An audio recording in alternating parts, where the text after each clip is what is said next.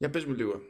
Δεν σου φαίνεται λογικότερο που κλείνουμε τα 40 επεισόδια, το στρογγυλεύουμε το θέμα πριν έρθει η ώρα για την πρώτη τέλος πάντων ας πούμε μερική ανάπαυλα από το κλασικό εβδομαδίο πρόγραμμα. Δεν σου φαίνεται λογικότερο έτσι; Γεια σας σε όλους. Θέλω να πω Μάνο ότι αυτό που λες αυτή τη στιγμή το σκέφτηκα σήμερα όλη τη μέρα, το φιλοσόφισα το θέμα και θέλω να πιστεύω ότι το είχαμε υπολογίσει. έφτασα, έφτασα σε αυτό το συμπέρασμα ότι μάλλον το είχαμε υπολογίσει να κλείσουμε στα 40 επεισόδια ακριβώς την ώρα που θα κάνουμε την πρώτη μας ε, διακοπή ε, μερική διακοπή ας πούμε για το καλοκαίρι κυρίως γιατί εγώ ταξιδεύω από την Ορβηγία στην Ελλάδα την ε, άλλη Τετάρτη, την ερχόμενη Τετάρτη Ε, ναι. Μετά πάει, μετά κοντοζυγώνει 15 Αύγουστος και κούκου, μετά έρχεται Gamescom πιο κούκου. Μετά έρχεται Gamescom, ναι. Οπότε τώρα γράφουμε ας πούμε Παρασκευή, θα ανεβούμε Δευτέρα, μετά θα έχουμε ένα διαλυματάκι. Το 40 μάνο είναι ένα πολύ ωραίο στρογγυλό νούμερο που πιστεύω ότι πραγματικά το είχαμε υπολογίσει έτσι.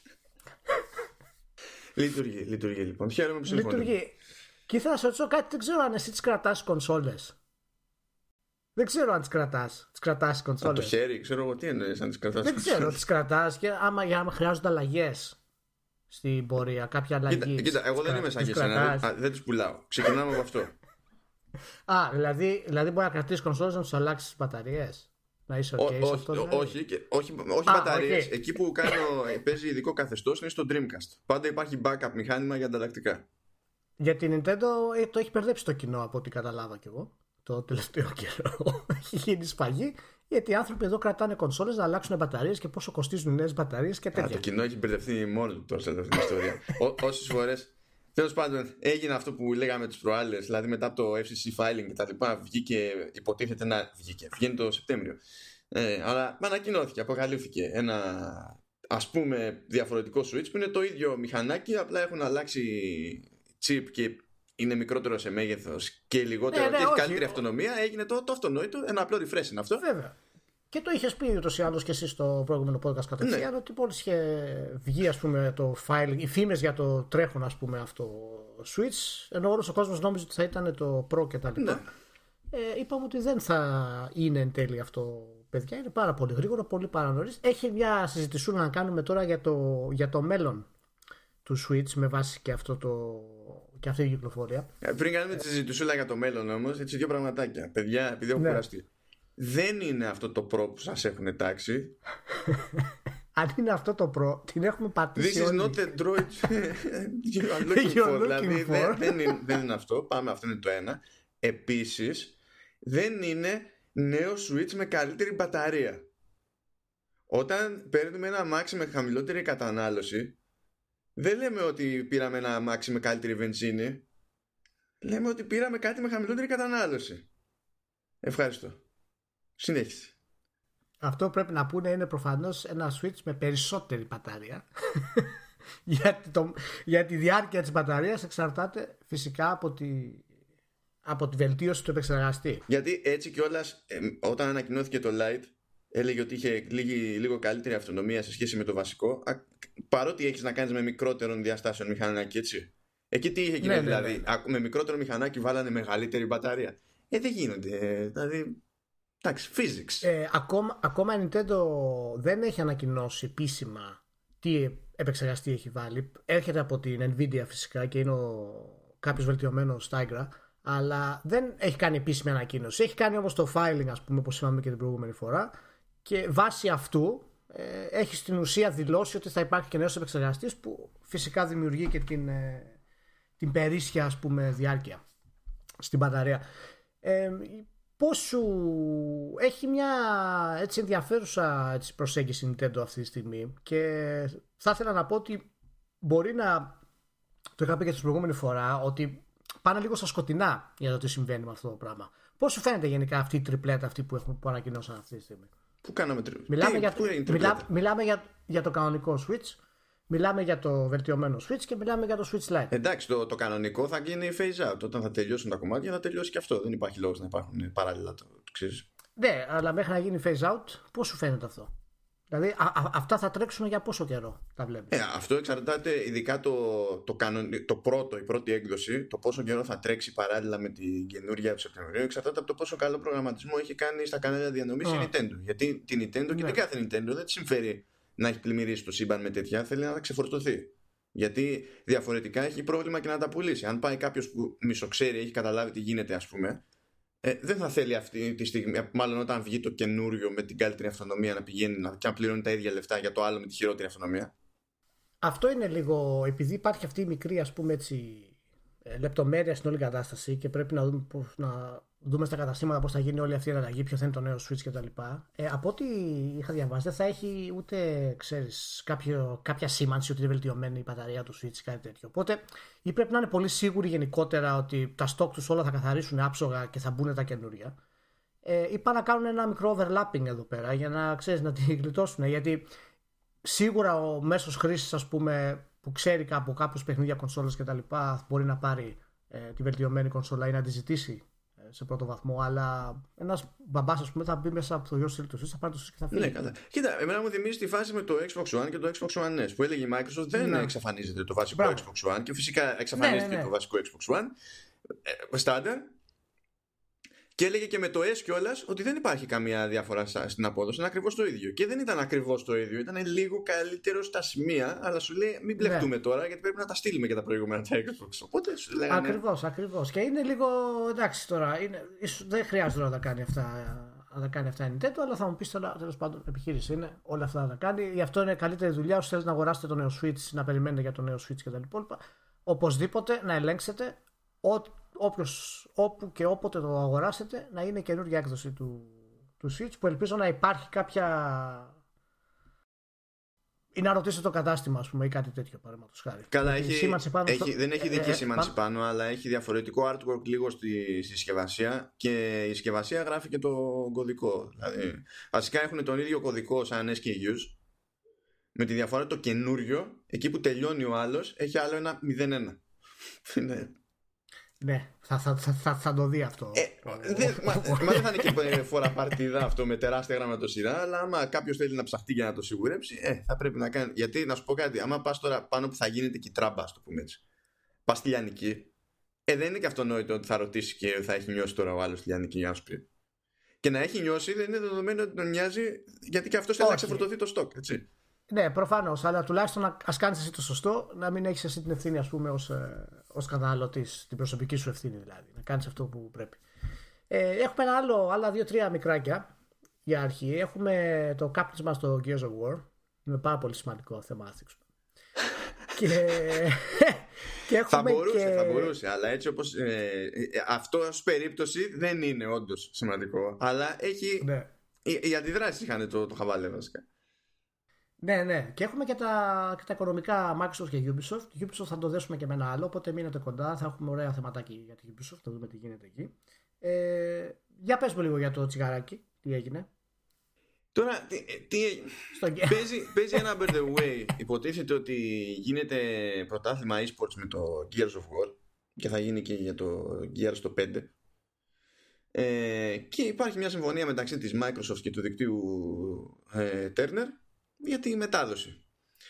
Ε, σπόνσορας του link αυτού είναι ε, το λεγόμενο Truth Initiative που είναι ας το πούμε ότι είναι περίπου lobby και το βασικό του άθλημα είναι να, να κάνει lobbying κατά του καπνίσματος.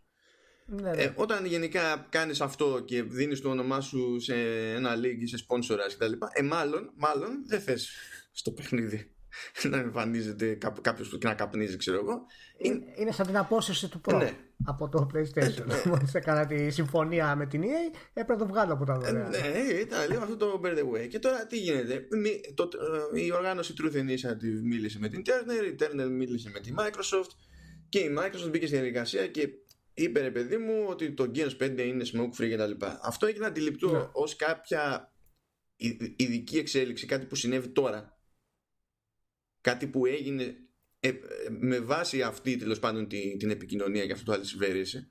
Ναι, ήταν κάτι πολύ συγκεκριμένο και αφορούσε επιχειρηματική συμφωνία πάνω σε αυτό το κομμάτι μέσω της εταιρείας που κάνει το lobbying ας πούμε του, του αντικαπνισμού. Του αντικαπνισμού. Ναι.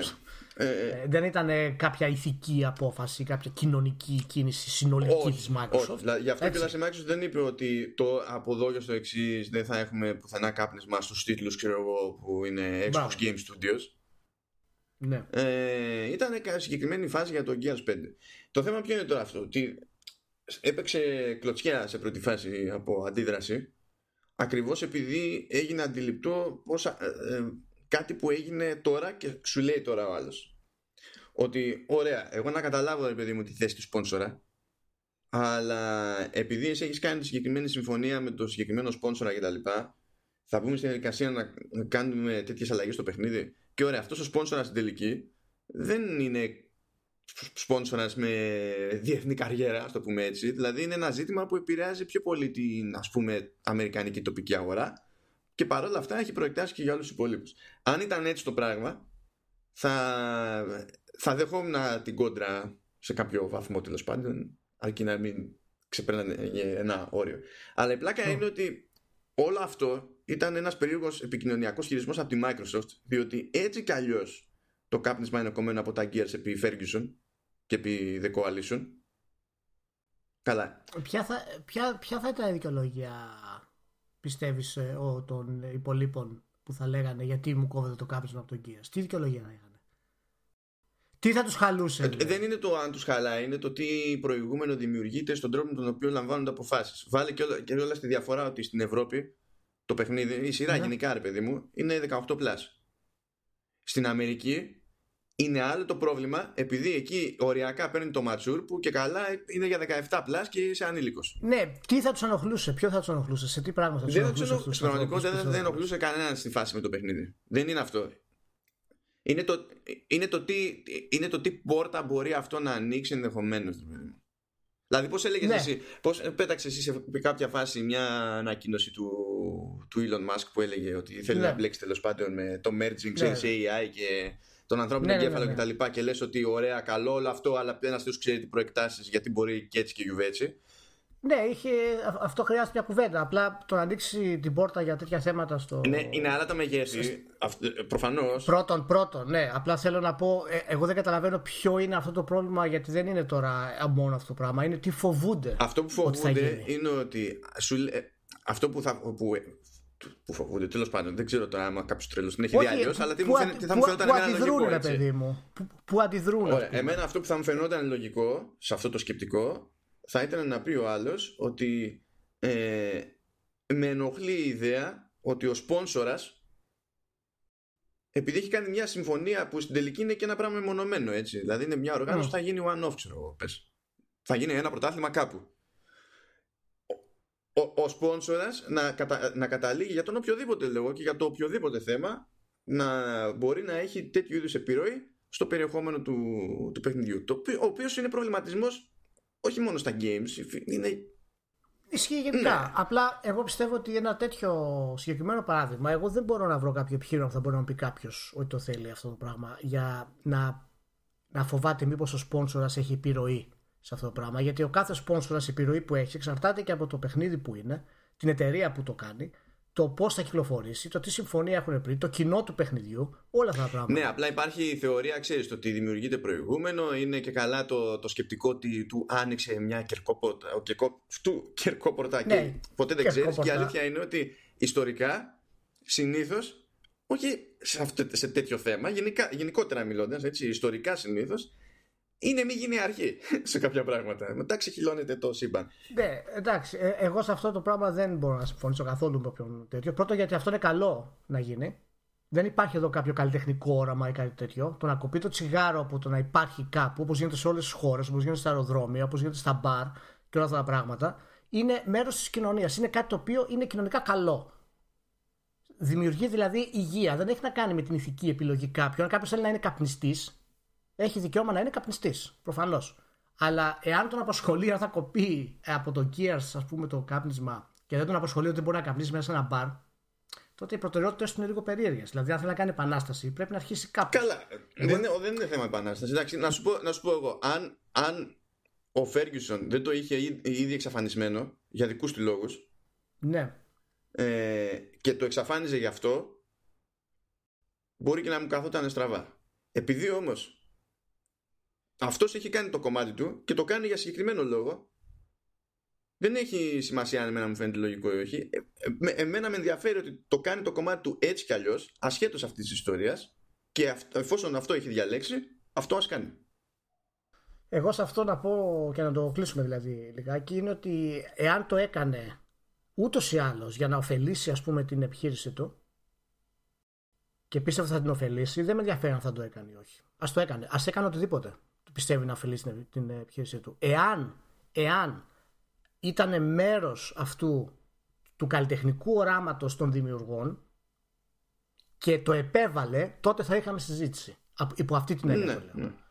Και επειδή ούτως ή άλλως, όπως είπες και εσύ, ήταν μέσα στη διαδικασία, είναι μέσα στην ε, πορεία του, ας πούμε, ε, ω τέλεχο η απαγόρευση του καπνίσματος, και επειδή όλο αυτό έχει να κάνει με ε, μια κίνηση επιχειρηματική, νομίζω ότι ήταν, είναι το αντίστοιχο, έγινε το αντίστοιχο σε κάποιο βαθμό των social justice warriors όταν φτάνουν στο άλλο άκρο, ας πούμε, που δεν δέχονται τίποτα και είναι το καλύτερο, γιατί έχουμε και αντιδράσεις και από το άλλο άκρο που φτάνουν και οι δικές μας, ας πούμε, όταν προσπαθούμε να πάμε αντίθετα σε κάποια τέτοια. Ναι, για μένα το περίεργο που έγινε, δηλαδή για μένα το χειρίστηκε λίγο λάθος η Microsoft στο πώς το επικοινώνησε αυτό και γιατί κάπως έτσι δημιουργήθηκε και το περιθώριο να γίνει λίγο χαμούλης ενώ δεν είχε ιδιαίτερο νόημα να γίνει. Δηλαδή, ναι. Για μένα, εφόσον ήταν λιμένο το ζήτημα, έτσι δηλαδή πηγαίνει η Truth Initiative και λέει στην Internet αυτό και αυτό. Η Microsoft ήδη έχει και η Coalition, έτσι κι αλλιώς δεν έχει κάπνισμα στο παιχνίδι εκεί μεταξύ μας, αν ήσουν εσύ η Truth Initiative και εγώ ήμουν η Microsoft και μου έλεγες αυτό και αυτό, θα σου έλεγα Ναι, δεν υπάρχει πρόβλημα, έτσι κι αλλιώς δεν έχουμε κάνει μέσα. Εντάξει, εντάξει γιατί να βγάλω εγώ μετά ανακοίνωση για να, για να πω ως, Microsoft ότι... Αυτό σίγουρα, α, αυτό σίγουρα ξέρεις, τους πίεσε ο sponsors. Ε, ναι, αυτό, αυτό είναι, λίγο είναι, γιατί αυτό άνοιξε τη διαδρο... το δρόμο τώρα για όλη τη μανούρα. Ναι, αλλά σου πω κάτι, ναι, αλλά δεν είναι πρόβλημα αυτό ρε Μάνο. Δηλαδή όταν κάνεις, όταν κάνεις μια, μια συμφωνία με μια επιχείρηση κάτι και εσύ υποχωρείς σε κάτι, σε πιέζει και ο άλλος, πιέζει και εσύ λίγο ακόμα, δηλαδή δεν είναι τόσο μεγάλο πρόβλημα. Πιστεύω ότι δεν είναι μεγάλο πρόβλημα, απλά και αν το ζήτημα είναι το εγώ είμαι μια εταιρεία και θα κάνω αυτό που συμφέρει την εταιρεία σε αυτό το, το, το, τη γραμμή αν πατήσω έτσι.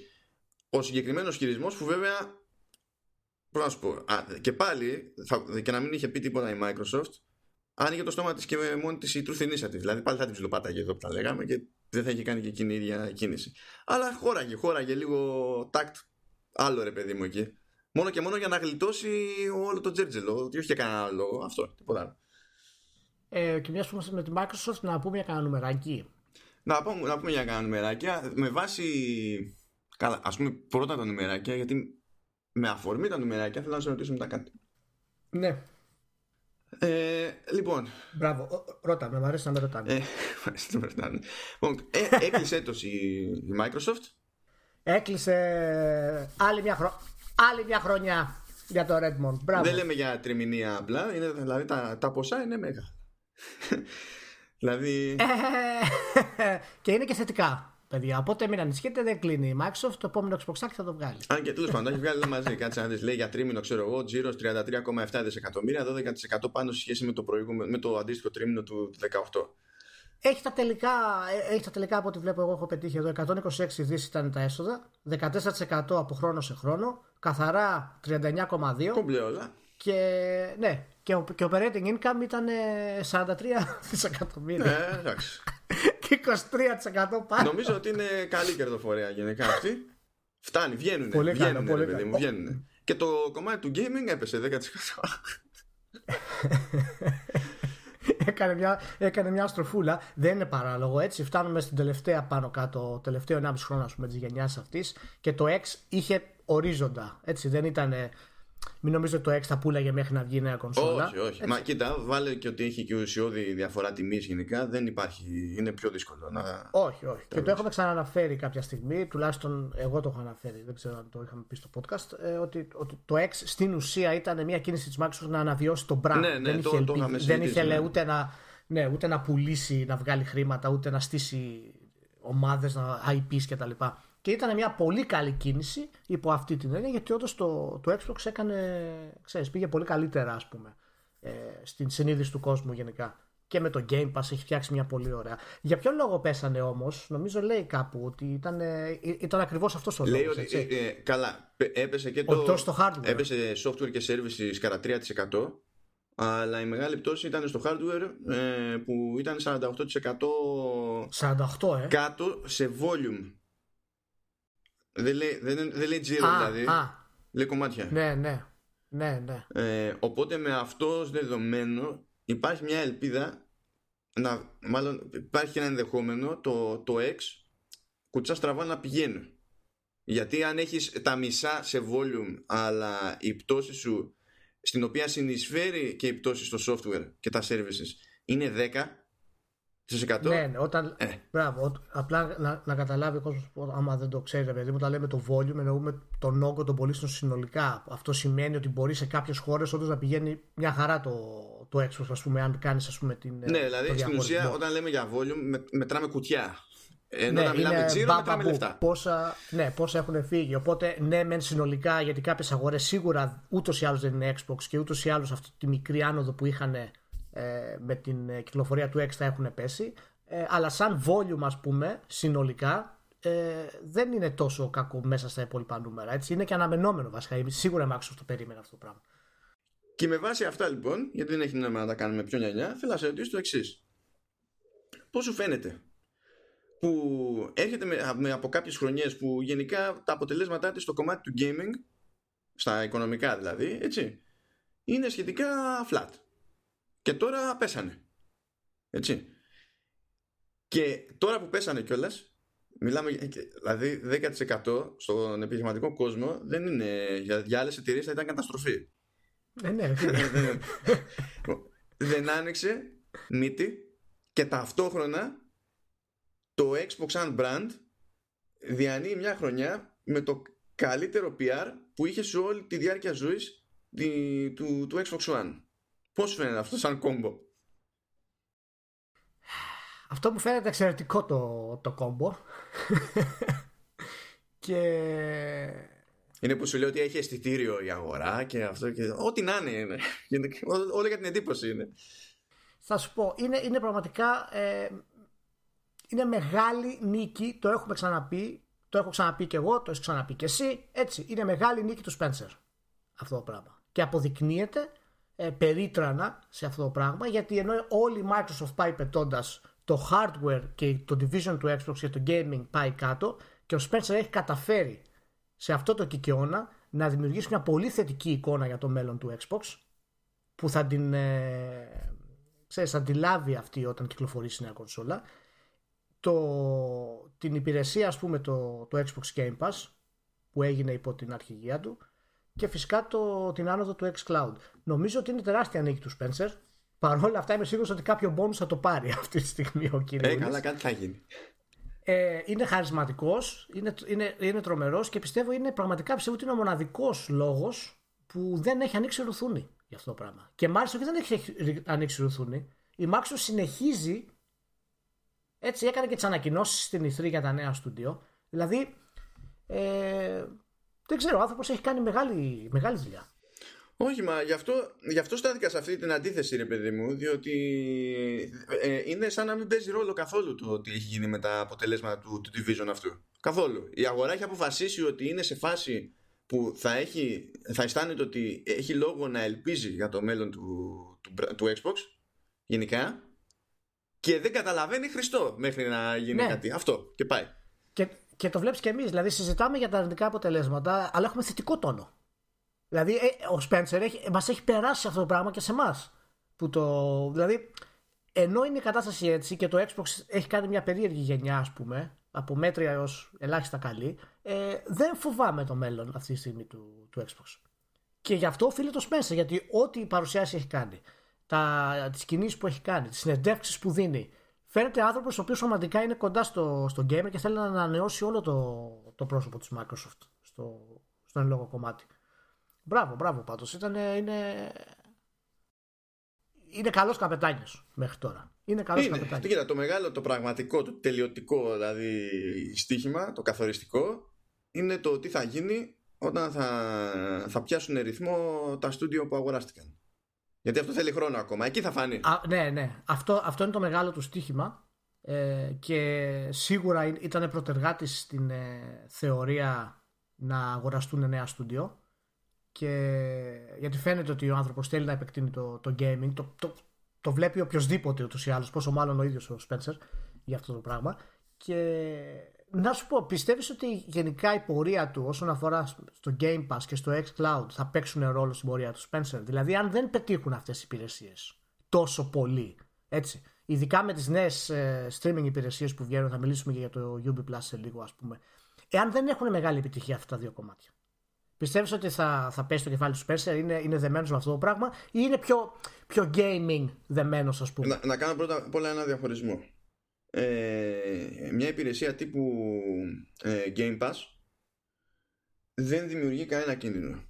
Από την άποψη ότι για να το κάνεις αυτό σαν εταιρεία δεν χρειάζεται συγκλονιστική επένδυση. Το να κάνεις το xCloud... Όχι, όχι οικονομικά όχι. Απλά ξέρεις, αν, αν, αν στεγνώσει ξέρεις, από τίτλους θα, θα σταματήσουν να το κάνουν. Υπό αυτή την έννοια το λέω. Αν, αν υπάρξουν... Ε, δεν, δεν, νομίζω, δεν νομίζω να το πάρει κάποιος πατριωτικά στο αυτό στην περίπτωση του Game Pass, έτσι. Να το ναι, χρεώσει και ναι. ως κάτι τόσο αρνητικό στο Spencer, διότι και αυτή τη στιγμή ναι. όλη η βιομηχανία πηγαίνει στα τυφλά για το μοντέλο σε τέτοιες περιπτώσεις. Και γενικά η αγορά software κάθε είδους ψάχνεται. Οπότε δεν μπορείς να πεις ότι εσύ, επειδή δεν σου βγήκε, είσαι ασχετήδη, ενώ ο άλλος που του βγήκε ήταν εξορισμού μάγκας. Ναι, ναι. Έχει πέσει και ακριβώς στην κατάλληλη περίοδο. Λέγεται συχνά ότι ξέρεις, πρέπει, άμα τύχεις στην κατάλληλη περίοδο, πρέπει να είσαι και τυχερός, δηλαδή. Δεν φτάνει μόνο να είσαι ικανός. Και φαίνεται ότι έχει πέσει και σε αυτή την περίοδο που και λάθος στο Game Pass και η γενικότερη αυτή η φιλοσοφία της Microsoft, γιατί αυτός τη σπρώχνει, ε, επειδή είναι ακριβώς αυτό που λες είναι νωρίς, δεν πρόκειται να το καταλογίσουν. Για το xCloud που έχει μεγάλη ε, επένδυση η Microsoft, αλλά αυτό δεν είναι ακριβώς και μέρος του gaming platform, έτσι. Δηλαδή από θέμα ανάπτυξης του δηλαδή, software, ας πούμε. Δεν το ξεκίνησε από το μηδέν επί τούτου. Δηλαδή ναι. δεν χρεώθηκε ξαφνικά την άπειρη υποδομή, αλλά για να πεις ότι το κάνω αυτό και λειτουργεί και το συντηρώ, έχει υψηλότερο κόστος, ρε παιδί μου, λειτουργίας από το pass. Το pass είναι ένα πράγμα που σου δίνει privileges και απλά κατεβάζεις και τη αρχεία. Που θα τα κατέβαζες έτσι κι αλλιώς άμα τα αγόραζες. Μα το, το, το xCloud είναι ειδικά όπως θέλουν να το κάνουν ας πούμε έτσι, να παίζεις παντού, να το δώσουν στο, στο Switch, να γίνει ένα σωρό πράγματα ας πούμε, η συμφωνία με τη Sony. Γενικότερα όλη αυτή η διαδικασία έχει πάρα, πολλά, έχει πάρα πολλές νάρκες και έχει πάντα το περιθώριο και η Microsoft, ακόμα και αν δεν πάει το xCloud ας πούμε ως ξέρεις, κομμάτι του Xbox, άμα πάει ναι. ως backbone για άλλες εταιρείες, σε όποιο κλάδο και να είναι στη τελική, καρφέ θα τις είναι, είναι, ναι, είναι πιστεύω το τελικό τους κομμάτι είναι, είναι το, ξέρεις, ε, το αλεξίπτωτο. Σε περίπτωση που δεν τραβήξει το gaming που είναι, θα είναι το νούμερο ένα κομμάτι τους για το streaming, ας πούμε, είναι το αλεξίπτωτο στην ουσία. Και να σου πω την αμαρτία μου, δεν νομίζω κιόλας ότι το xCloud είναι ξεκάθαρα ε, παιδί, παύλα, πρωτοβουλία του Spencer. Είναι πάρα πολύ πιθανότερο να είναι του Ναντέλα που έχει σπρώξει όλη την εταιρεία προς αυτή την πάντα σε πολλαπλά προϊόντα.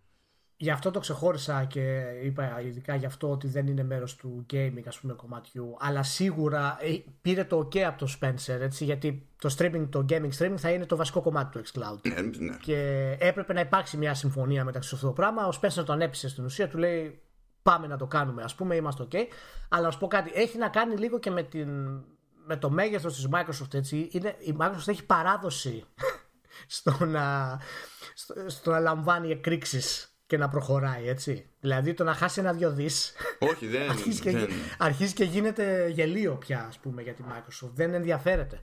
Και είναι εταιρεία που μπορεί όντως να φάει επιθέσεις και αποτυχίες, ας πούμε. Ε, αλλά σιγά σιγά τις έχουν βγει κάποια. Εδώ απέτυχε πλήρως σε mobile platforms. Πλήρως. Έχει αποχωρήσει, δεν έχει αποχωρήσει. Ε, ναι, ναι, πλήρω. Ναι, ναι. Είναι στο μηδέν. Μετά από χρόνια επενδύσεων, μετά από ε, εξαγορά ναι, ναι, του hardware ναι, division της Nokia, ξέρω εγώ.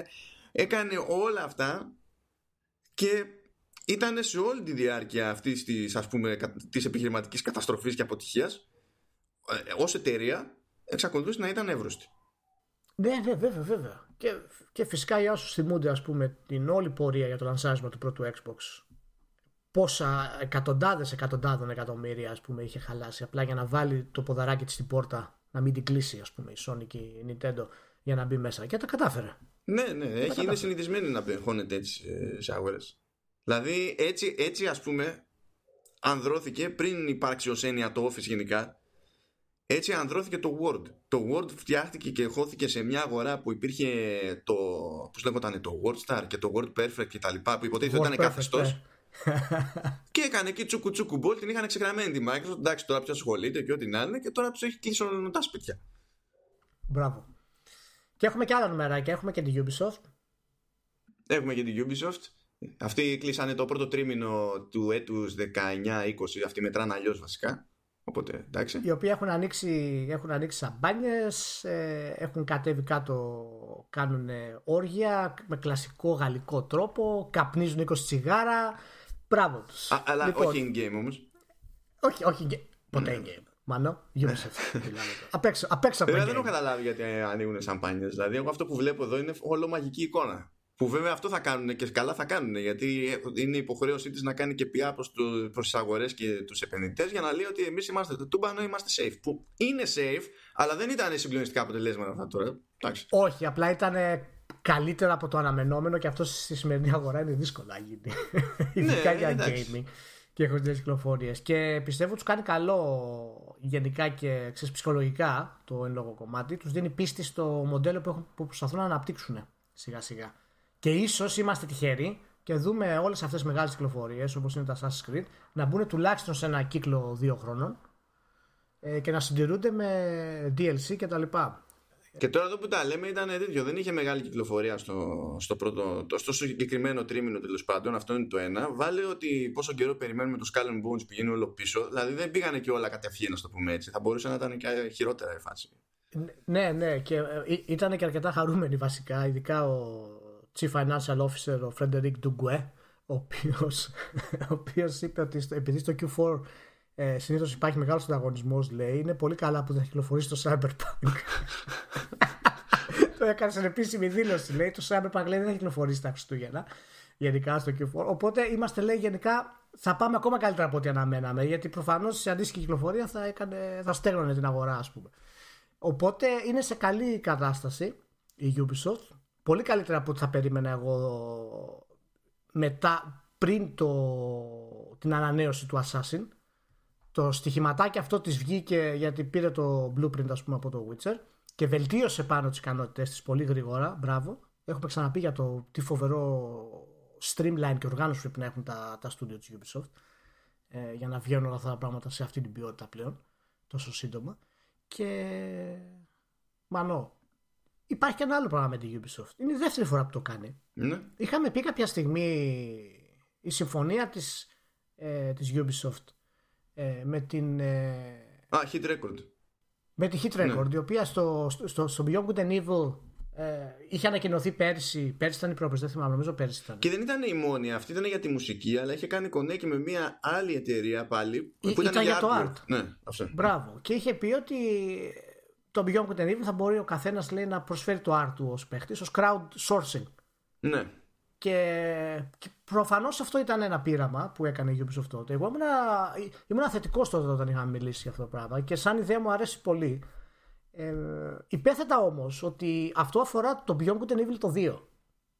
Που και καλά ήταν ζόρι να, το, να χρηματοδοτηθεί και το φοβάται και το κάνει για σιγουριά και τέτοια. Το λέγαμε. Και, και εκτός αυτού, γιατί έχει ένα άλλο όραμα παιχνιδιού, έτσι, ο δημιουργός από πίσω του έχει ένα συγκεκριμένο όραμα. Έτσι, μπορεί να ήταν δική του ιδέα, μπορεί να έχει δικά. Δηλαδή, το Beyond Good and Evil δεν είναι απλά ένα Assassin's Creed. Έχει κάποια καλλιτεχνική βαρύτητα από πίσω του. Και από θέμα δημιουργού και από θέμα χρηματοδότησης. Και το βλέπουμε αυτό. Και εμένα μου άρεσε αυτή η ιδέα τότε. Τώρα βλέπω ότι το ανακοινώσανε αυτό για το Legion. Για τη μουσική. Γιατί όχι γιατί, να, γιατί να μπεις στη διαδικασία να, να, να, να χρεωθείς κανονικά με ασφάλειες και τα πάντα όταν πρέπει, γιατί και να μην εκμεταλλευτείς το λεγόμενο gig economy. Γιατί να μην το κάνεις; Τι παίζει με αυτό το πράγμα, Γιατί πρόσεξε το να, το να βάλεις χρήματα να βγει το Star Citizen και όποιος Star Citizen το καταλαβαίνω. Είσαι μαγκιά σου, δουλεύεις, τα δίνεις, έχεις το όραμά σου και εσύ ακολουθείς όποιον ακολουθείς και το κάνεις. Αλλά το να δίνεις art δωρεάν, αυτό δηλαδή δεν έχει αρνητικό αποτέλεσμα μάλλον αυτό αν συνεχίσει. Καλά, δεν είναι. Ως, νομίζω ότι όταν διαλέγουν το. Καλά, με το άρθρο δεν θυμάμαι τι, τι γινόταν. Αλλά στην περίπτωση της μουσικής, άμα στα διαλέξουν, σου δίνουν κάποια χρήματα που είναι ένα συγκεκριμένο ποσό, ξέρω εγώ, και είναι μια και έξω. Ναι, art εννοώ και τη μουσική, όχι μόνο το, ναι, το, το, σχέδιο, ας πούμε. Αλλά δηλαδή, θα, θα φτάσουμε στο σημείο στην ουσία έτσι, η Ubisoft που ακολουθεί, γιατί αυτό είναι ένα ακόμα μέρος του μοντέλου που προσπαθεί να χτίσει. Θα φτάσουμε στην ουσία να παίρνει ας πούμε, μεγάλο ποσοστό του art, του σχεδιαστικού κομματιού, το οποίο είναι, ξέρεις, όταν επαναλαμβάνεται πάρα πολλά textures που είναι ίδια κτλ. Να το παίρνει από εξωτερικούς συνεργάτες που δεν είναι καν εργαζόμενοι. Εγώ δεν το πολύ καταλαβαίνω αυτό το πράγμα, διότι έχει ολόκληρα στούντιο που υπάρχουν για αυτού του τύπου το υποστηρικτικό ε, περιεχόμενο. Έχεις ακούσει τίποτα για, ξέρεις, για συγχώνευση κάποιων ομάδων στην Ubisoft, τίποτα, κάποιες φήμες ή τέτοια; Έχουν ακουστεί. Ε, εγώ, εγώ δεν, έχω δεν έχει πάρει κάτι ταυτί okay. μου.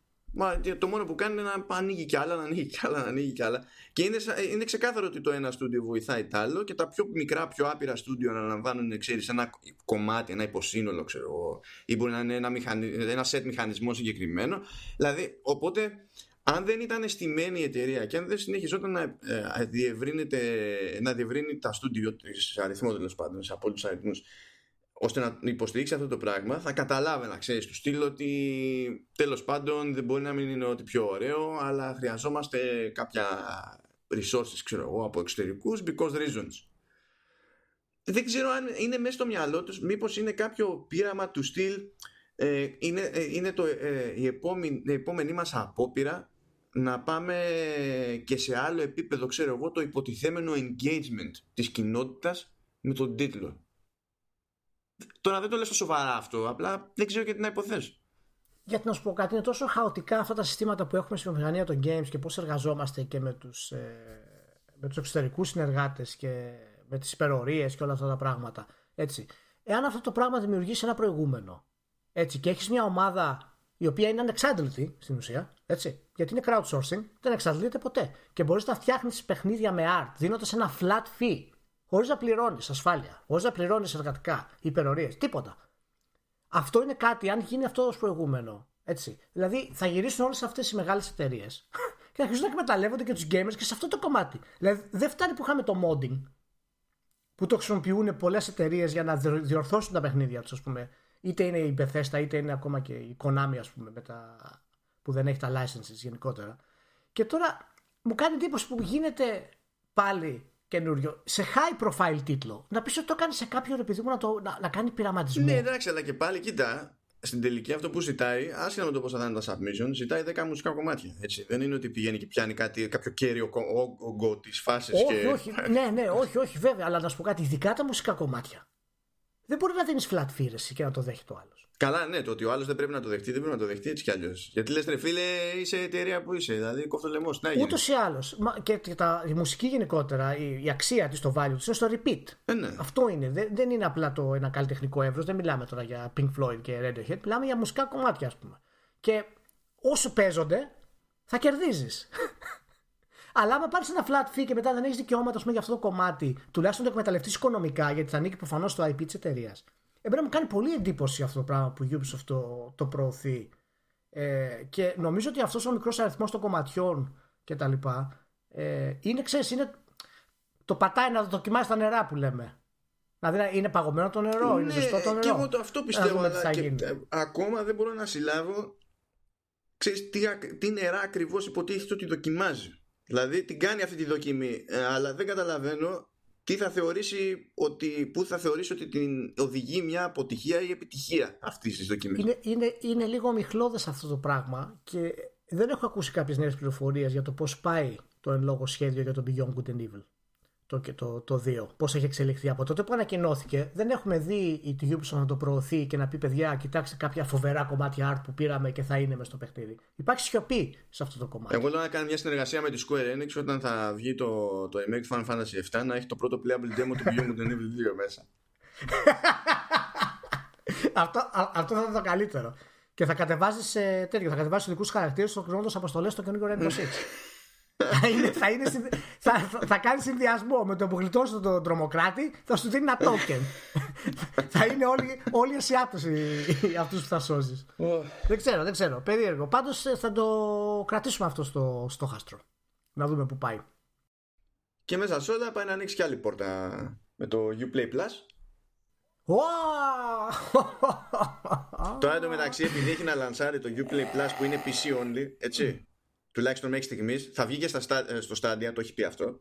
Ε, δεν έχουν πει τίποτα για άλλες πλατφόρμες γιατί εκεί φαντάζομαι ότι προφανώς και θα θέλουν αλλά αυτό δεν το καθιστά απλό εδώ ήταν η EA τόσα χρόνια και που περιμέναμε αιώνες για να φτάσει στο PS4 ας πούμε, και φτάνει σε λίγες μέρες τώρα λοιπόν είδε Λοιπόν, η κατάσταση με αυτό το, το Uplay Plus, εντάξει, είδα κάτι απίστευτα σχόλια στο Facebook από, δηλαδή, fanboys που μισούν τη Microsoft. Α, είναι πολύ καλύτερο από, το Game Pass αυτό το κλασικό. Από το Game Pass, το είδα στο τέτοιο. Προσπαθούσα, προσπαθούσα να καταλάβω πώς είναι δυνατόν να γράφεται αυτό το πράγμα όταν το Uplay Plus είναι πιο ακριβό, αφορά μία πλατφόρμα μόνο και δεν έχει την ποικιλία που έχει το Game Pass και τέλος πάντων το καταλαβαίνω. Ναι, που είναι κατανοητό να μην έχει την ποικιλία που έχει το Game Pass, γιατί σου α, δεσμεύεται ο publisher ότι το, το δικό μου κατάλογο τίτλο να σου δίνω, εντάξει. Και δεν είναι και μικρός εδώ που τα λέμε.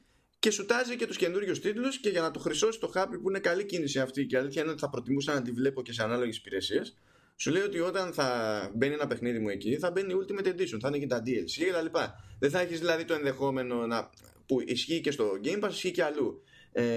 Καλά κάνει, αλλά να σου πω κάτι. Αν είχε άλλη τιμή, θα σου έλεγα ότι είναι καλό. Με αυτή την τιμή, με αυτή την τιμή για μένα είναι απαράδεκτο.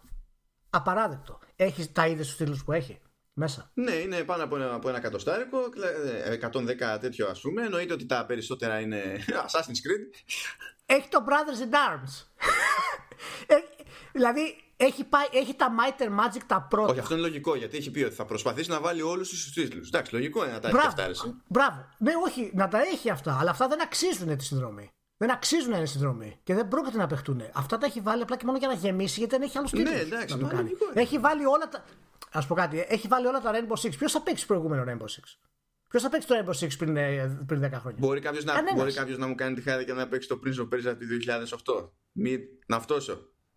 Κάποιος θα, το θα παιχτεί. Εγώ περίμενα η Ubisoft να κάνει αυτό το πράγμα, να, έχει, να μπορεί να κάνει και ένα backwards compatibility για τους κλασικούς τίτλους όπως είναι που είπες τώρα το Prince of Persia, παραδείγματος χάρη. Έτσι, ονειρικό βέβαια, ναι, αλλά άμα θες να κάνεις μια υπηρεσία, ρε μάνο, τη στιγμή που η EA σου, σου δίνει με 5 ευρώ και εγώ τώρα παραδείγματος χάρη το δοκίμασα το TCA για να δω ακριβώς τι παίζει. Κατέβασα ένα δύο παιχνίδια, ας πούμε. Ήταν πάρα πολύ άνετο και πολύ ωραίο. Και okay, το έκοψα, πήρα και refund. Κανένα πρόβλημα. Πέντε βρουλάκια. Ήταν μια χαρά. Και το βάζεις, κατέβαζε, παίζεις το Andromeda, ας πούμε, το Mass Effect. Είσαι OK, το βγάζεις. Τα save σου μένουν πάνω, όλα είναι OK. Αν θες να ξαναμπείς στην υπηρεσία κτλ. 14,99 για να παίξεις τι; Όταν θα έχεις, θα παίρνεις το παιχνίδι το full και θα παίρνεις και τα DLC τα οποία θα βγουν. Πότε βγήκε το Assassin's Creed. Ε, έχει βγει είναι, ένα, το 17. Ένα, ναι, ένα χρόνο και είναι. Ένα, είναι, είναι ένα, ακόμα παίρνει DLC. Ναι, ακόμα, ναι. Δηλαδή θα πρέπει στην ουσία να παίζεις το παιχνίδι σχεδόν από τότε που βγήκε μέχρι να βγουν τα DLC και να πάρεις τα λεφτά σου πίσω στην ουσία και παράλληλα θα έχεις δώσει πόσα ρε μάνο; 15 ευρώ. Δεν, είναι πάρα πολύ ακριβό. Ναι, εντάξει, είναι τέτοιο. Μα, να, να, το, να πούμε κι αλλιώς. Το ζήτημα δεν είναι να πούμε, γιατί κάποιος μπορεί να πει ότι εντάξει και η EA τι σημασία έχει που έχει κάνει αυτό το πράγμα. Η EA είναι η EA. Ναι, απλά αυτά τα πράγματα, τέτοια τιμολόγηση ας πούμε, ειδικά τώρα για ξεκίνημα σε υπηρεσία. Και μια... δεν δε, δε, μια... δε κοτάει, όχι, wait. Όχι απλά είναι πολλά γιατί λόγω Ubisoft. Τέτοια τιμολόγηση δεν κάνει Disney στο streaming service που ετοιμάζει. Ναι, είναι, είναι τρομερό. Που είναι Disney. Και, ναι. και μια μικρή παρένθεση ε, σε αυτό που είπες. Η EA τα προσφέρει και στο Xbox τα παιχνίδια της. Δεν είναι μόνο στο PC. Δηλαδή, αν γίνει συνδρομητής, μπορεί να το κατεβάσει και στο PC, μπορεί να το κατεβάσει και στο Κάτσε, Xbox. Κάτσε, συγγνώμη τώρα, Είσαι... να σιγουρευτώ. Γιατί στις κονσόλες το λέει, που τώρα είναι στο Xbox, θα έρθει και στο PS, το λέει EA Access. Στο PC το έχει ε, Origin ε, και έχει και το Origin Premier, είναι Origin Access και Origin Premier, αλλά δεν θυμάμαι αν η συνδρομή που κάνει στο PC υποτίθεται ότι σε καλύπτει μετά και στο EA Access στις κονσόλες. Όχι, όχι, δεν τα συνδυάζει αυτά, αλλά σου λέει ότι αν είσαι PC gamer, γιατί η Ubisoft δεν έχει μόνο PC games, η EA σου λέει το εξής. Εάν είσαι PC gamer, θα πάρεις αυτή τη συνδρομή. Εάν είσαι console gamer, θα πάρεις εκείνη τη Εντάξει, και αυτό είναι λίγο βλακία στην πραγματικότητα. Θα πρέπει να τα ενεργοποιήσουν να τελειώνουμε, να μην αυτό Ναι, αλλά τουλάχιστον σου δίνει την επιλογή, ρε παιδί μου. Ε, η, η, η Ubisoft σου δίνει την επιλογή για το PC και το Stadia. Καλά, το Stadia μην, μην αυτόσουμε τώρα, εντάξει. Όχι, απλά θέλω να σου πω. Δηλαδή, 10 το Stadia, 15 η UB, έχεις ένα 25 ράκι στην αρχή για να παίζεις τα παιχνίδια της Ubisoft. Καταλαβαίνεις ότι θα σκάσει και εκεί πέρα το EA. Εννοείται ότι θα σκάσει και εκεί πέρα EA. Ναι, ναι, ναι, θα σκάσει. Θα σκάσει. Μέχρι όλα αυτά τώρα είναι. Αυτό μου θυμίζει το Horse Armor της Bethesda στο. στο. στο. στο. Oh, στο Oblivion. Το Horse Armor, το, το, το ευθέως ανάλογο του Horse Armor, θα είναι ο πρώτο. Είχε βγάλει ήταν 7 ευρώ, πώς το είχε βγάλει; Θα είναι ο πρώτος Ιάπωνας που θα μπει σε αυτή τη διαδικασία. Γιατί οι Ιάπωνες τιμολογούν σαν να, ε, σαν να είμαστε όλοι οι Ιάπωνες. Δηλαδή βγάζει mobile game ξέρω εγώ η Square Enix και το έχει ένα εικοσάρικο. Ναι. Και θα βγάλει μια υπηρεσία ξέρω εγώ και θα είναι θα, θα έχει τα μισά Final Fantasy για σπάσιμο ξέρω εγώ. Ναι. Για... Αλλά, είναι, είναι, ναι, ναι, εννοείται αυτό το πράγμα γιατί αυτή είναι τόσο διαχωρισμένη μεταξύ των αγορών που είναι, είναι πολύ δύσκολο να ξεφύγουν από το mentality αυτό. Αλλά οι δικές μας εταιρείες ρεσί δεν μπορείς να μου σκάσεις το ολόκληρη Ubisoft με αυτούς του, τους τίτλους χωρίς πρόσβαση σε κονσόλες. Έτσι, και να μου δίνεις το, το κόστος 15 ευρώ. Τέλος πάντων. Λοιπόν, αυτό ήταν κάτι που δεν μ' άρεσε και θα δούμε πώς θα πάει. Ο πρώτος μήνα είναι δωρεάν πάντως, 3 με 31 Σεπτέμβρη, όταν ε, βγει. Ε, όταν κάποιος γίνει μέλος, ας πούμε, και μετά αρχίσει να, αρχίσει να βαράει. Θα έχει πολύ ενδιαφέρον να δούμε Πιστεύω πάντως ότι θα βοηθήσει πολύ τα παιχνίδια που είναι live service, δηλαδή και είναι ongoing. Παιχνίδια σαν το Division, ας πούμε. Ε, το Rainbow Six που να το κάνω, το καινούριο Ghost Recon. Πιστεύω θα τα βοηθήσει αυτά τα παιχνίδια. Θα... Πάντως έχει πλάκα που ξαφνικά, επειδή έχουν να λανσάρουν για αυτή την υπηρεσία που είναι για την ώρα τουλάχιστον εστιασμένη στο, στο PC, έτσι, έχει πλάκα που η Ubisoft ε, ξαφνικά είναι ενθουσιασμένη με το PC γενικότερα. την, την έπιασε Παλιότερα δεν μπορούσε να σταυρώσει παιχνίδι, ξέρω εγώ. Δεν μπορούσε να σταυρώσει πώληση normal ε, στο PC και τώρα ξαφνικά παίζει αγάπη στο PC. Και λες, εντάξει, οκ. Αλλάζουν τα πράγματα, αλλάζουν τα πράγματα. Ναι, από τη μια χρονιά στην άλλη. Είναι φάση που να... Μου θυμίζει ένα άρθρο φοβερό που πέτυχα, στο, νομίζω στο Extreme Tech. Βλέπω τον τίτλο και νόμιζα ότι κάποιος με κορόιδευε. Και μετά τσεκάρισα το άρθρο και δεν με κορόιδευε. Λέει ότι ε, οι PC gamers που δεν έχουν ασχοληθεί με κονσόλες όλα αυτά τα χρόνια έχουν χάσει μερικές πολύ καλές εμπειρίες. Και λέω τι είπε, Καλά. τι είπε τώρα το άτομο; Στείλε μου το link γιατί είναι πολύ, ανα... είναι πολύ αναλυτικό. Έχει τεράστιο πάθος το άρθρο. Τι είπε το άτομο, τι είπε το άτομο, φοβερός. Έχουμε χάσει εμπειρίες, λέει, όσοι είναι PC και. Είναι σαν να πας τώρα σε κάποιον που έχει διδακτορικό στα οικονομικά και να του πεις ρε φίλε υπάρχει και κόστος ευκαιρίας αυτό και να, τρε, να τρελαίνεσαι μόνος σου. Πολύ ωραία. Λοιπόν, οπότε προχωράμε και από Γιούμπι. Κυρίως καλά πραγματάκια, μπράβο της. Τόση ώρα, μανούρα γιατί Καλά πραγματάκια, εντάξει, καλά είναι. Ε, Είπαμε καλά πιο πριν. Πριν πούμε για το subscription service. Λοιπόν, Ναι, εντάξει, ισχύει, ισχύει. Αλλά πάμε στο, στο θέμα που είδα ότι σε συνεπήρε με συνεπήρε λες, ε. Ε, τώρα άρχισε να κάνεις εσύ όνειρα κατευθείαν. Τα λέγαμε πριν ξεκινήσει η εγγραφή. Ε, εντάξει. Εδώ κάτι κάνει μια κίνηση εκεί η Disney που λόγω προηγουμένου δεν ξέρει κανένας σε τι μπορεί να μεταφραστεί στα αλήθεια τώρα η κίνηση αυτή, τι μπορεί να σημαίνει, πια στα εγώ και κουρεύτο. Αλλά τέλος πάντων πήγε και προσέλαβε τον John Drake, ο οποίος ε, παλαιότερα ε, κουμαντάριζε το πορτφόλιο του Sony και τις συμφωνίες που έκανε με τρίτους για τι όποιε αποκλειστικότητες, συνεργασίες και τέτοια και τον πήρε αυτόν η Disney.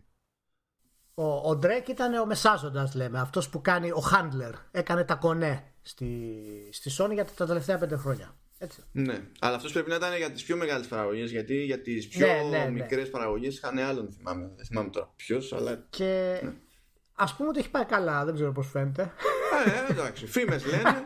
Φήμες λένε ότι ήταν, είχε κάποια καλά υπάρχουν το PlayStation. Υπάρχουν ενδείξεις. υπάρχουν ενδείξεις, ναι. Τα νούμερα μιλούν λίγο για να δούμε παραπάνω. και έκανε το, τη μετάβαση. Πήγε από τη Sony που είναι υπερεταιρεία στην ε, Disney που είναι υπέρ υπερεταιρεία. Και είναι και Los Angeles κιόλας. Πήγε και την οικογένειά του μαζί ο άνθρωπος. Να είναι καλά, να κάνει τα κονέ του. Βλέπω ότι εμένα με συνεπήρε η κίνηση αυτή, αλλά αισθάνομαι μέσα σου εσένα έχεις μια φωτιά OK για την Disney. Καλά, για την Disney και είναι πολλές φωτιές. Δεν είναι. Είναι σαν, τα, είναι σαν την επαρχία που καίνε νύχτα τα σκουπίδια και ελπίζουν να μην, να μην τους πάρει κανένα χαμπάρι. Έχουμε δείγματα λοιπόν ότι η Disney θέλει να μπει στο κόλπο. Πρώτα απ' όλα, για να, για να με χαροποιήσει εμένα αυτό το πράγμα, έτσι, για να πω ότι καλή φάση, πρέπει να ξυπνήσω μια μέρα και να συνειδητοποιήσω ότι η κίνηση αυτή μεταφράζεται στο ότι η EA Γεια σου. αυτό. Τι είναι, τι, είναι, τι είναι γεια σου. Γεια σου. Θέλω, δηλαδή, ε, κρατάω το Star Wars για την πάρτι μου. Όχι, ότι... μου πήρες το δικό μου, μου πήρες τη δική μου θεωρία. γιατί, γιατί την τελευταία φορά που είπαμε να κάνουμε μια δοκιμή, ας πούμε ότι δεν πήγε και πολύ καλά. Κι αν εσύ EA έχεις εμπειρία στο θέμα και το αποτέλεσμα ήταν αυτό, ε, πόσο χειρότερα να τα πάω εγώ. Όχι, όχι, δεν το δέχομαι. Θα προσπαθήσω ότι δεν το είπες. Λοιπόν, άκου μάλλον ποια είναι η θεωρία μου. Πιστεύω ότι αυτή η κίνηση είναι το πρώτο βήμα για να πάρει το Star Wars η, η Disney από την EA. Πώς φαίνεται αυτό; πιστεύω, πιστεύω, δεν το έχω ξανακούσει αυτό. Πιστεύω ότι είναι, ότι είναι πραγματικά μία κίνηση για να γίνει αυτό. Όντω δεν το είχα, δεν μου είχε περάσει καθόλου από το μυαλό. Δεν σου πέρασε, ε, είδες ρεγαμότο. Μερικές φορές μας ξεφεύγουν αυτά που είναι έτσι εύκολα. Δεν τα πιάνουμε. Ενδεχομένως να έχω μια... ένα συμπλήρωμα όμως αυτή τη θεωρία. Α, για, για, για συμπλήρωση, με ενδιαφέρει ναι. το συμπλήρωμά σου. Ε, φαντάζομαι ότι τώρα το τελευταίο, το τελευταίο καιρό είδανε και αυτοί το, το gameplay demo του Avengers.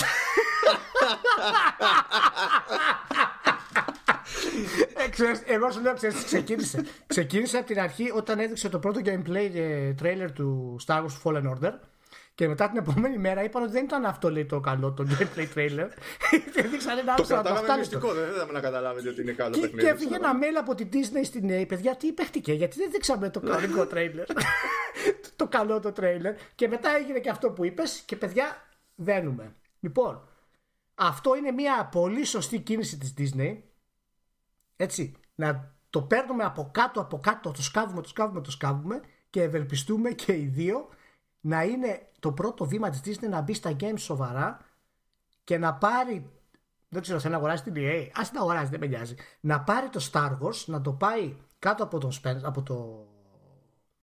Το ξέχασα. Από τον Drake έτσι, να τον πάει κάτω, να τον πάει κάτω από τον Drake και ο Drake να κανονίσει. Ο Drake τουλάχιστον όλα... θα ξέρει, θα, δηλαδή εικάζουμε λόγω προϊστορίας ότι θα νιώθει για το τι είναι κατάλληλο κονέ για την περίσταση. Γιατί δεν είναι ότι ξαφνικά η Disney θα στήσει στούντιο δικά της από το μηδέν, όχι, ξέρω, όχι, όχι, όχι, όχι, όχι. Αλλά το ότι πήρε άνθρωπο εκτός της δικής της ε, εταιρείας και του γενικότερου χώρου για να της κάνει το κουμάντο δείχνει ότι είναι διατεθειμένη, τουλάχιστον στη θεωρία, ότι είναι διατεθειμένη κάποια πράγματα να τα κάνει πίσω. Να, δηλαδή να ασχοληθεί καλύτερα με κάποια πράγματα όσον αφορά στο gaming. Και πραγματικά κάποιος κάπου στην EA πρέπει να αρχίσει να υδρώνει. Το 22 λύγει το, το IP από τα χέρια της EA και να σου πω την αλήθεια μια... αλλά Ναι, μια ενδεχόμενη αποτυχία του Fallen Order ε, δεν ξέρω πώς θα μήπως επισπεύσει τις καταστάσεις για αυτό το πράγμα. Θα έχει ενδιαφέρον να δούμε και ο Drake τι θέλει να κάνει γιατί και ο, και ο Drake που πήγε εκεί Προφανώς, έτσι. Θέλει να χειρίζεται κορυφαία IP στο gaming. Δεν θέλει να ασχολείται με το Mickey Mouse. Θέλει να κάνει, θέλει να κάνει μια πλατφόρμα μεγάλη και έχει και τη response στα χέρια του. Αυτή τη στιγμή. Εγώ να φανταστώ τον Άγκερ στη, στην Disney να βλέπει, δηλαδή επειδή τώρα το κούμπωσα μέσα στο μυαλό μου τη φάση με, με Avengers, φαντάζομαι, και να είναι φάση. να, να λέει σε όποιον έχει εκεί, ξέρω εγώ, γραμματέα, τι, τι, τι, τι άλλο είναι. Ε, Πάρε, πώς τον είπα, Ματσούντα. Για, Ματσούντα. Για, για πάρ' τον μία. Για πάρ' τον μία. Πάρ' τώρα τηλέφωνο, να δούμε τι γίνεται. λοιπόν, μπράβο στην Disney, πολύ ωραία. Και τα επόμενα, να δούμε, δεν ξέρω τι άλλο θα πάρει. Λοιπόν, για πάμε ένα γρήγορο Κα, τώρα. Κάτσε, Εάν... μου αφήνεις όμως τον το, το, το, Μερακλή, τον. Το, το, το, μέτοχο της Disney, μου αφήνεις το, το Μερακλή. Που... όχι, όχι, δεν το τελειώνω. δεν το τελειώνω. Okay. Απλά, απλά ήθελα να πω, να μου πεις γρήγορα, χωρίς πολλή σκέψη, αν είναι να πάρει μια εταιρεία η Disney να εξαγοράσει μια εταιρεία τώρα που είναι της μόδας, ποια θα ήθελες να πάει, με βάση και το τι είπε ένας μέτοχος που είναι και, είναι και στις δύο μεριές, ο οποίος πρότεινε την Activision Blizzard. λοιπόν, για πες μου, αν είναι μια εταιρεία να πάρει, ποια και γιατί; Α κάνουμε ένα. Τώρα, στο, στο είπα και πριν στο μεταξύ μας, αλλά θα το πω εδώ με ακόμη πιο ηλίθιο περιτύλιγμα. Ναι. Μου, ε, ε, Πες το, βγάλ, βγάλ, το από μέσα σου, βγάλ Θα έλεγα στα αλήθεια να πάρει την EA. Την EA. ολόκληρη την εταιρεία, έτσι; Γιατί, ε, ναι, ναι, σε αυτή την περίπτωση, ναι, αν ήταν να πάρει μία, να πάρει την EA. Διότι η EA ε, είναι ανάπηρη στη διαχείριση. Δεν είναι ότι δεν νιώθει από κλίμακα και δεν ε, και είναι ασύμβατη με τέτοιου είδους IP. Δεν είναι ότι δεν έχει skill set. Η διαχείριση της φταίει. Άλλη διαχείριση χρειάζεται. Αν πάρεις την EA και καρατομήσει το, το upper management και στηθεί νέο από κάποιον που νιώθει, αστερίσκο εδώ βέβαια, διότι και όταν υπήρχε Disney Interactive, ούτε Disney ένιωθε γενικά τι έκανε εκεί πέρα. Αλλά έστω ότι. Όχι, έστω αλλά, ότι. αλλά δεν υπήρχε ο Drake τότε. Ναι, ναι. Δηλαδή όλες οι ελπίδες είναι στον Drake αυτή τη στιγμή. Για, για, τέτοι, για τέτοιες κινήσεις, έτσι. Τότε με τα building blocks που υπάρχουν είναι εκεί πέρα, υπάρχουν ακόμα δυνατότητες. Δεν είναι ότι όσοι είναι εκεί είναι καμένα χαρτιά. Απλά είναι χαρτιά πεταμένα στον αέρα. Κοίτα, α, η αλήθεια είναι ότι από επιχειρηματικής άποψης και από θέματα branding, IPs και πιο εύκολης μετάβασης από μια ανεξάρτητη εταιρεία στην ουσία σε μια θηγατρική ε, πιστεύω και εγώ ότι η A είναι η καλύτερη επιλογή. Και θα, πόσο τώρα, επειδή, τώρα μου ήρθε στο μυαλό και ε, από σπόντα είναι, είναι παπάντζα που αυτό θα έπαιζε ρόλο σε ένα ενδεχόμενο τέτοιο κονέ. Η, η Disney έχει τα ESPN. Ναι. Η EA έχει τα FIFA και τα Madden. Καλά τα NBA Live ναι. δεν τα μετράω. Αλλά υπάρχει, ξέρεις, προφανής ευκαιρία εκεί. Και σίγουρα λεφτά. Είναι, είναι, είναι σίγουρα μια κίνηση που πρέπει να γίνει. Εγώ πραγματικά το εύχομαι να γίνει αυτό το πράγμα. Γιατί η Disney είναι μια πολύ δημιουργική εταιρεία και μεγάλη εταιρεία. Και πιστεύω ότι θα έκανε καλό γενικά στο, στο gaming. Δεδομένου και το streaming service που ετοιμάζει κτλ. Ε, σαν, σαν επέκταση ας πούμε του πορτοφόλιό της. Αλλά γενικότερα το να φέρει την EA που έχει ήδη μια καταστημένη βάση ως εταιρεία, έχει IPs τα οποία είναι δυνατά από μόνα τους, τα αθλητικά IPs, έχει τρόπο να αναβιώσει το NBA Live μέσω του ESPN, όλα τα licenses και όλες τις συμφωνίες που μπορεί να έχει. Το οποίο το NBA Live η EA δεν έχει αυτή τη στιγμή την πρόσβαση στο βαθμό που έχει 2K. Και αν βάλεις το, το EA Access που είναι έτοιμα αυτά τα πράγματα, έτσι, θα ταιριάξει πάρα πολύ ωραία κλακ στα καινούργια κόλπα της, ε, της Disney έναν έμπειρο τύπο από το, από το PlayStation, τον Drake, να χειριστεί τα μεγάλα στούντιο.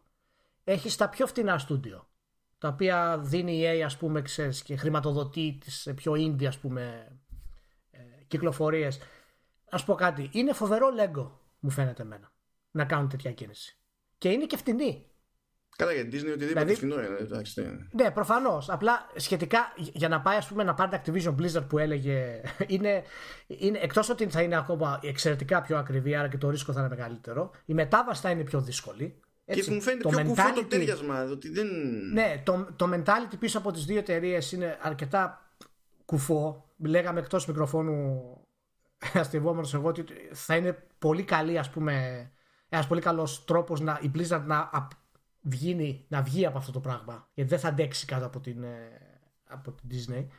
Και, αλλά δεν αξίζει στην ουσία να κάνεις αγορά για να χάσεις το μισό κομμάτι της αγοράς που κάνεις. Είναι πιο μισό, αφού η Activision είναι μόνο το. Το λέγα, μόνο το Call of Duty είναι και μετά που και που, τώρα που έχει εξαφανιστεί Destiny και τέτοια, σου λέει έχουμε και Crash Bandicoot. Αυτό. Παραμένει ακόμα με, μεγαλύτερη Activision, ας πούμε, για μερικά εκατο, εκατοντάδες εκατομμύρια. Ε, αλλά ναι, ισχύει αυτό, αυτό που λες και γι' αυτό πιστεύω. Για μένα το δεύτερο, η EA είναι, είναι τέλειο, δηλαδή ταιριάζει απόλυτα για μένα. Το δεύτερο δεν θα με χάλαγε να έκανε κίνηση για τη Ubisoft. Η Ubisoft μπορεί να μην έχει ας πούμε το, το μέγεθος της EA και τα λοιπά, αλλά έχει ε, πολύ δυνατά IPs, γιατί δεν μπορείς να πεις ότι η Disney χρειάζεται και IPs, έχει πολύ δυνατά κινηματογραφικά IPs, τα οποία θα είναι και gaming IPs. Τις λείπουν όμως gaming IPs που έχουν gamers μέσα. Και η Ubisoft έχει πραγματικά πολύ συγκεκριμένα IPs. Έχει τα live service games, τα οποία η EA ας πούμε προσπαθεί να τα έχει, αλλά η Ubisoft είναι αυτή που κάνει πρόοδο σε αυτό το πράγμα. Και πιστεύω ότι ή την EA ή την Ubisoft θα ήταν πολύ καλές εταιρείες για αυτό το, για αυτό το κονέ. Δεν ξέρω, για, για τη Ubisoft πώς σου φαίνεται; Ε, δεν μου φαίνεται άκυρο. Δηλαδή. Θα ήταν καλό για τη Ubisoft αυτό λες; Γιατί είπαμε τώρα ότι είναι και τα πάνω της Δεν πιστεύω ότι θα το ήθελε η Ubisoft. Άσε το αν είναι καλό ή όχι. Δεν πιστεύω ότι θα το ήθελε η Ubisoft. Έχει δείξει ήδη ότι δεν γουστάρει να αγοραστεί η Ubisoft. Γιατί θυμάσαι και επιθετικές κινήσεις της EA να ξαγοράσει. Και της EA και της Vivendi και το πήγε κόντρα όσο μπορούσε. Δηλαδή προτίμησε να δώσει μερίδιο στους Κινέζους. Ναι, από, από, την, από το να χάσει τον ναι. έλεγχο στην ουσία από σε κάποιον ε, ανταγωνιστή τόσο κοντά. Δηλαδή μέχρι να. Πώς να σου πω, ρε παιδί μου, μέχρι να αποσυρθεί όλη η οικογένεια. Ναι. Δεν το πολύ κόβω να γουστάρουν. Όποιες και αν είναι οι συνθήκες. Πρέπει να, είναι, να παίζει συγκεκριμένη πετριά, ρε παιδί μου. Που δεν τους αδικό. Ναι, ναι. Δηλαδή μπορεί να το σέβομαι αυτό. Δεν είναι κανένα πρόβλημα. Αλλά... Είναι, είναι λογικό ιδιαίτερα τώρα που έχουν αποφύγει τα μεγάλους κινδύνους όταν έκαναν τις μεγάλες αλλαγές στη Ubisoft κτλ. Φαίνεται ότι έχουν ξαναμπεί σε μονοπάτι το οποίο είναι σταθερό. Σαν, ε, σαν κομμάτι η Lego ταιριάζει απόλυτα η EA πάντως. Συμπληρώνει η μία εταιρεία την άλλη. Σε αυτό το οποίο είναι όλο, όλο κουφό έτσι. Δηλαδή να έχεις πρόβλημα με την EA και ταυτόχρονα να είναι το πιο λογικό τέριασμα. Δηλαδή είναι όλο... Ναι, ναι, ναι. Πραγματικά. Ε, οπότε ναι. Μακάρι, πολύ ωραία. Περιμένουμε να δούμε αν θα γίνει κάτι. Περιμένουμε θα εξαρτηθούν πολλά από το πώς θα πάει και το Fallen Order. Θα, θα, θα εξαρτηθούν πολλά πιστεύω. Στο τέλος θα προσπαθήσει να αγοράσει τη Square Enix. και θα αποχωρήσει από τη Square Enix, θα, θα φύγουν τα δυτικά της studio, η Crystal Dynamics και τέτοια και θα, θα αγοραστούν από την IO Interactive για εκδίκηση. Αυτό θα είναι το καλύτερο. Αυτή θα είναι η πραγματική επανάσταση του αριστερού. Αυτό είναι όλο παράλογο, αλλά έχει ξεκάθαρο entertainment value. Θα γινόταν σειρά. Εύκολα. Πάρα πολύ ωραία. Και, τι, και, και έχουμε ένα ακόμα ωραίο. Νομίζω δεν θα προλάβουμε να πούμε το, το άλλο. Αλλά έχουμε ένα ωραίο το οποίο έγινε συζήτηση με, το, με τον Cage και τον Joseph Fares. Ε, να περάσουμε σε ένα άλλο θεματάκι. Οι οποίοι είπαν τελικά ότι οι YouTubers βοηθάνε, έχουν γίνει λέει οι σύμμαχοί τους πλέον στα Let's Play ναι, καλά, από σπόντα. Δεν είναι ότι... Ναι, γιατί μέχρι τώρα υπήρχε πρόβλημα σε παιχνίδια τα οποία αφοράνε την... Ε, βασίζονται στην ιστορία. Πολλοί κόσμος ε, ήθελε να τα παρακολουθεί απλά στο YouTube από το να τα παίζει και έτσι χάνανε πωλήσεις. Αλλά επειδή τα παιχνίδια τους λέει τώρα προσφέρουν διάφορες διαδρομές και επιλογές, δεν μπορεί να τις δει κάποιος όλες και αυτό λειτουργεί λέει ανασταλτικά σε κάποιον στο, ξέρεις, στο να κάτσει να το δει. Γιατί θα θέλει να κάνει αυτός τις επιλογές. Εφόσον βλέπει ότι κάποιος κάνει τις επιλογές που δεν θα έκανε ο ίδιος. Ναι, και πάλι ε, άμα είναι σίγουρος ο παίκτης ότι αυτό που θα δει στο YouTube ως playthrough ε, δεν είναι το μοναδι, ε, ο μοναδικός συνδυασμός, το μοναδικό ενδεχόμενο, τότε εξακολουθεί να πιστεύει ότι έχει κάτι να του δώσει το παιχνίδι εφόσον πέσει στα χέρια του. Αυτό είναι το σκεπτικό.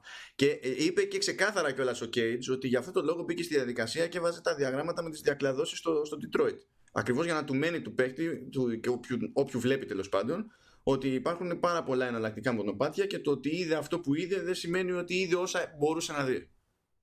Να πούμε βέβαια ότι ο Cage είναι ο διάσημος σχεδιαστής του Heavy Rain και του Fahrenheit και του πρόσφατο πούμε Detroit και ο Fares είναι αυτός που είχε βγάλει το Brothers A Tale of Two Sons ο οποίο έκανε επιτυχία, έφυγε, δημιούργησε τη Hazelight και έβγαλε το A Way Out. Ναι.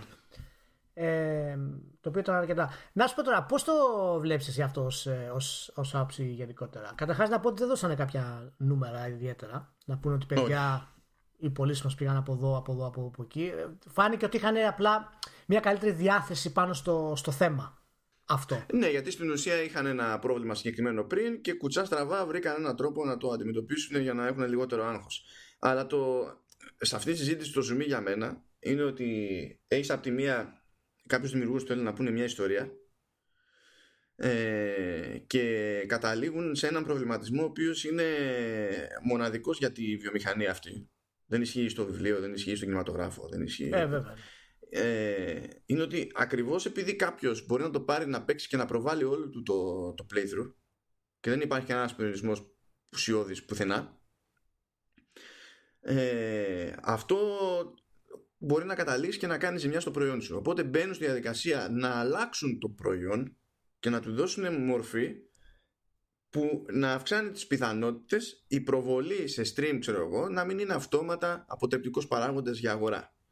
Αυτό τώρα ε, το θεωρώ λογικό και ατυχές ταυτόχρονα. Ε, το θεωρώ λογικό διότι προφανώς θα μπει στη διαδικασία και θα προσαρμοστείς στα σημεία των καιρών και θα δεις τι έχει νόημα να δοκιμάσεις κτλ. Σαν δημιουργός, έτσι. Ε, από την άλλη, ταυτόχρονα, χωρίς το ένα να ακυρώνει το άλλο, ε, ενοχλούμε από την άποψη ότι μπαίνεις στον τρόπο να πεις κάτι ε, πάντα σκεπτόμενος πώς θα υπάρχει ελπίδα να μην σου κάνει χαλάστρα ένας τύπος που το παίξει κάπου στην άλλη άκρη του σύμπαντος. Είναι λίγο πώς να σου πω, ρε παιδί μου, είναι σαν τη φάση με τα spoilers στο κινηματογράφο. Στα, τα spoilers στο κινηματογράφο ε, και, και στις σειρές, έτσι. Άμα κάποιος βγει και πετάξει, αρχίσει να πετάει spoilers, ε, είναι στην κουλτούρα του περισσότερου κόσμου να αντιδράσει αρνητικά. Ναι, OK. Okay.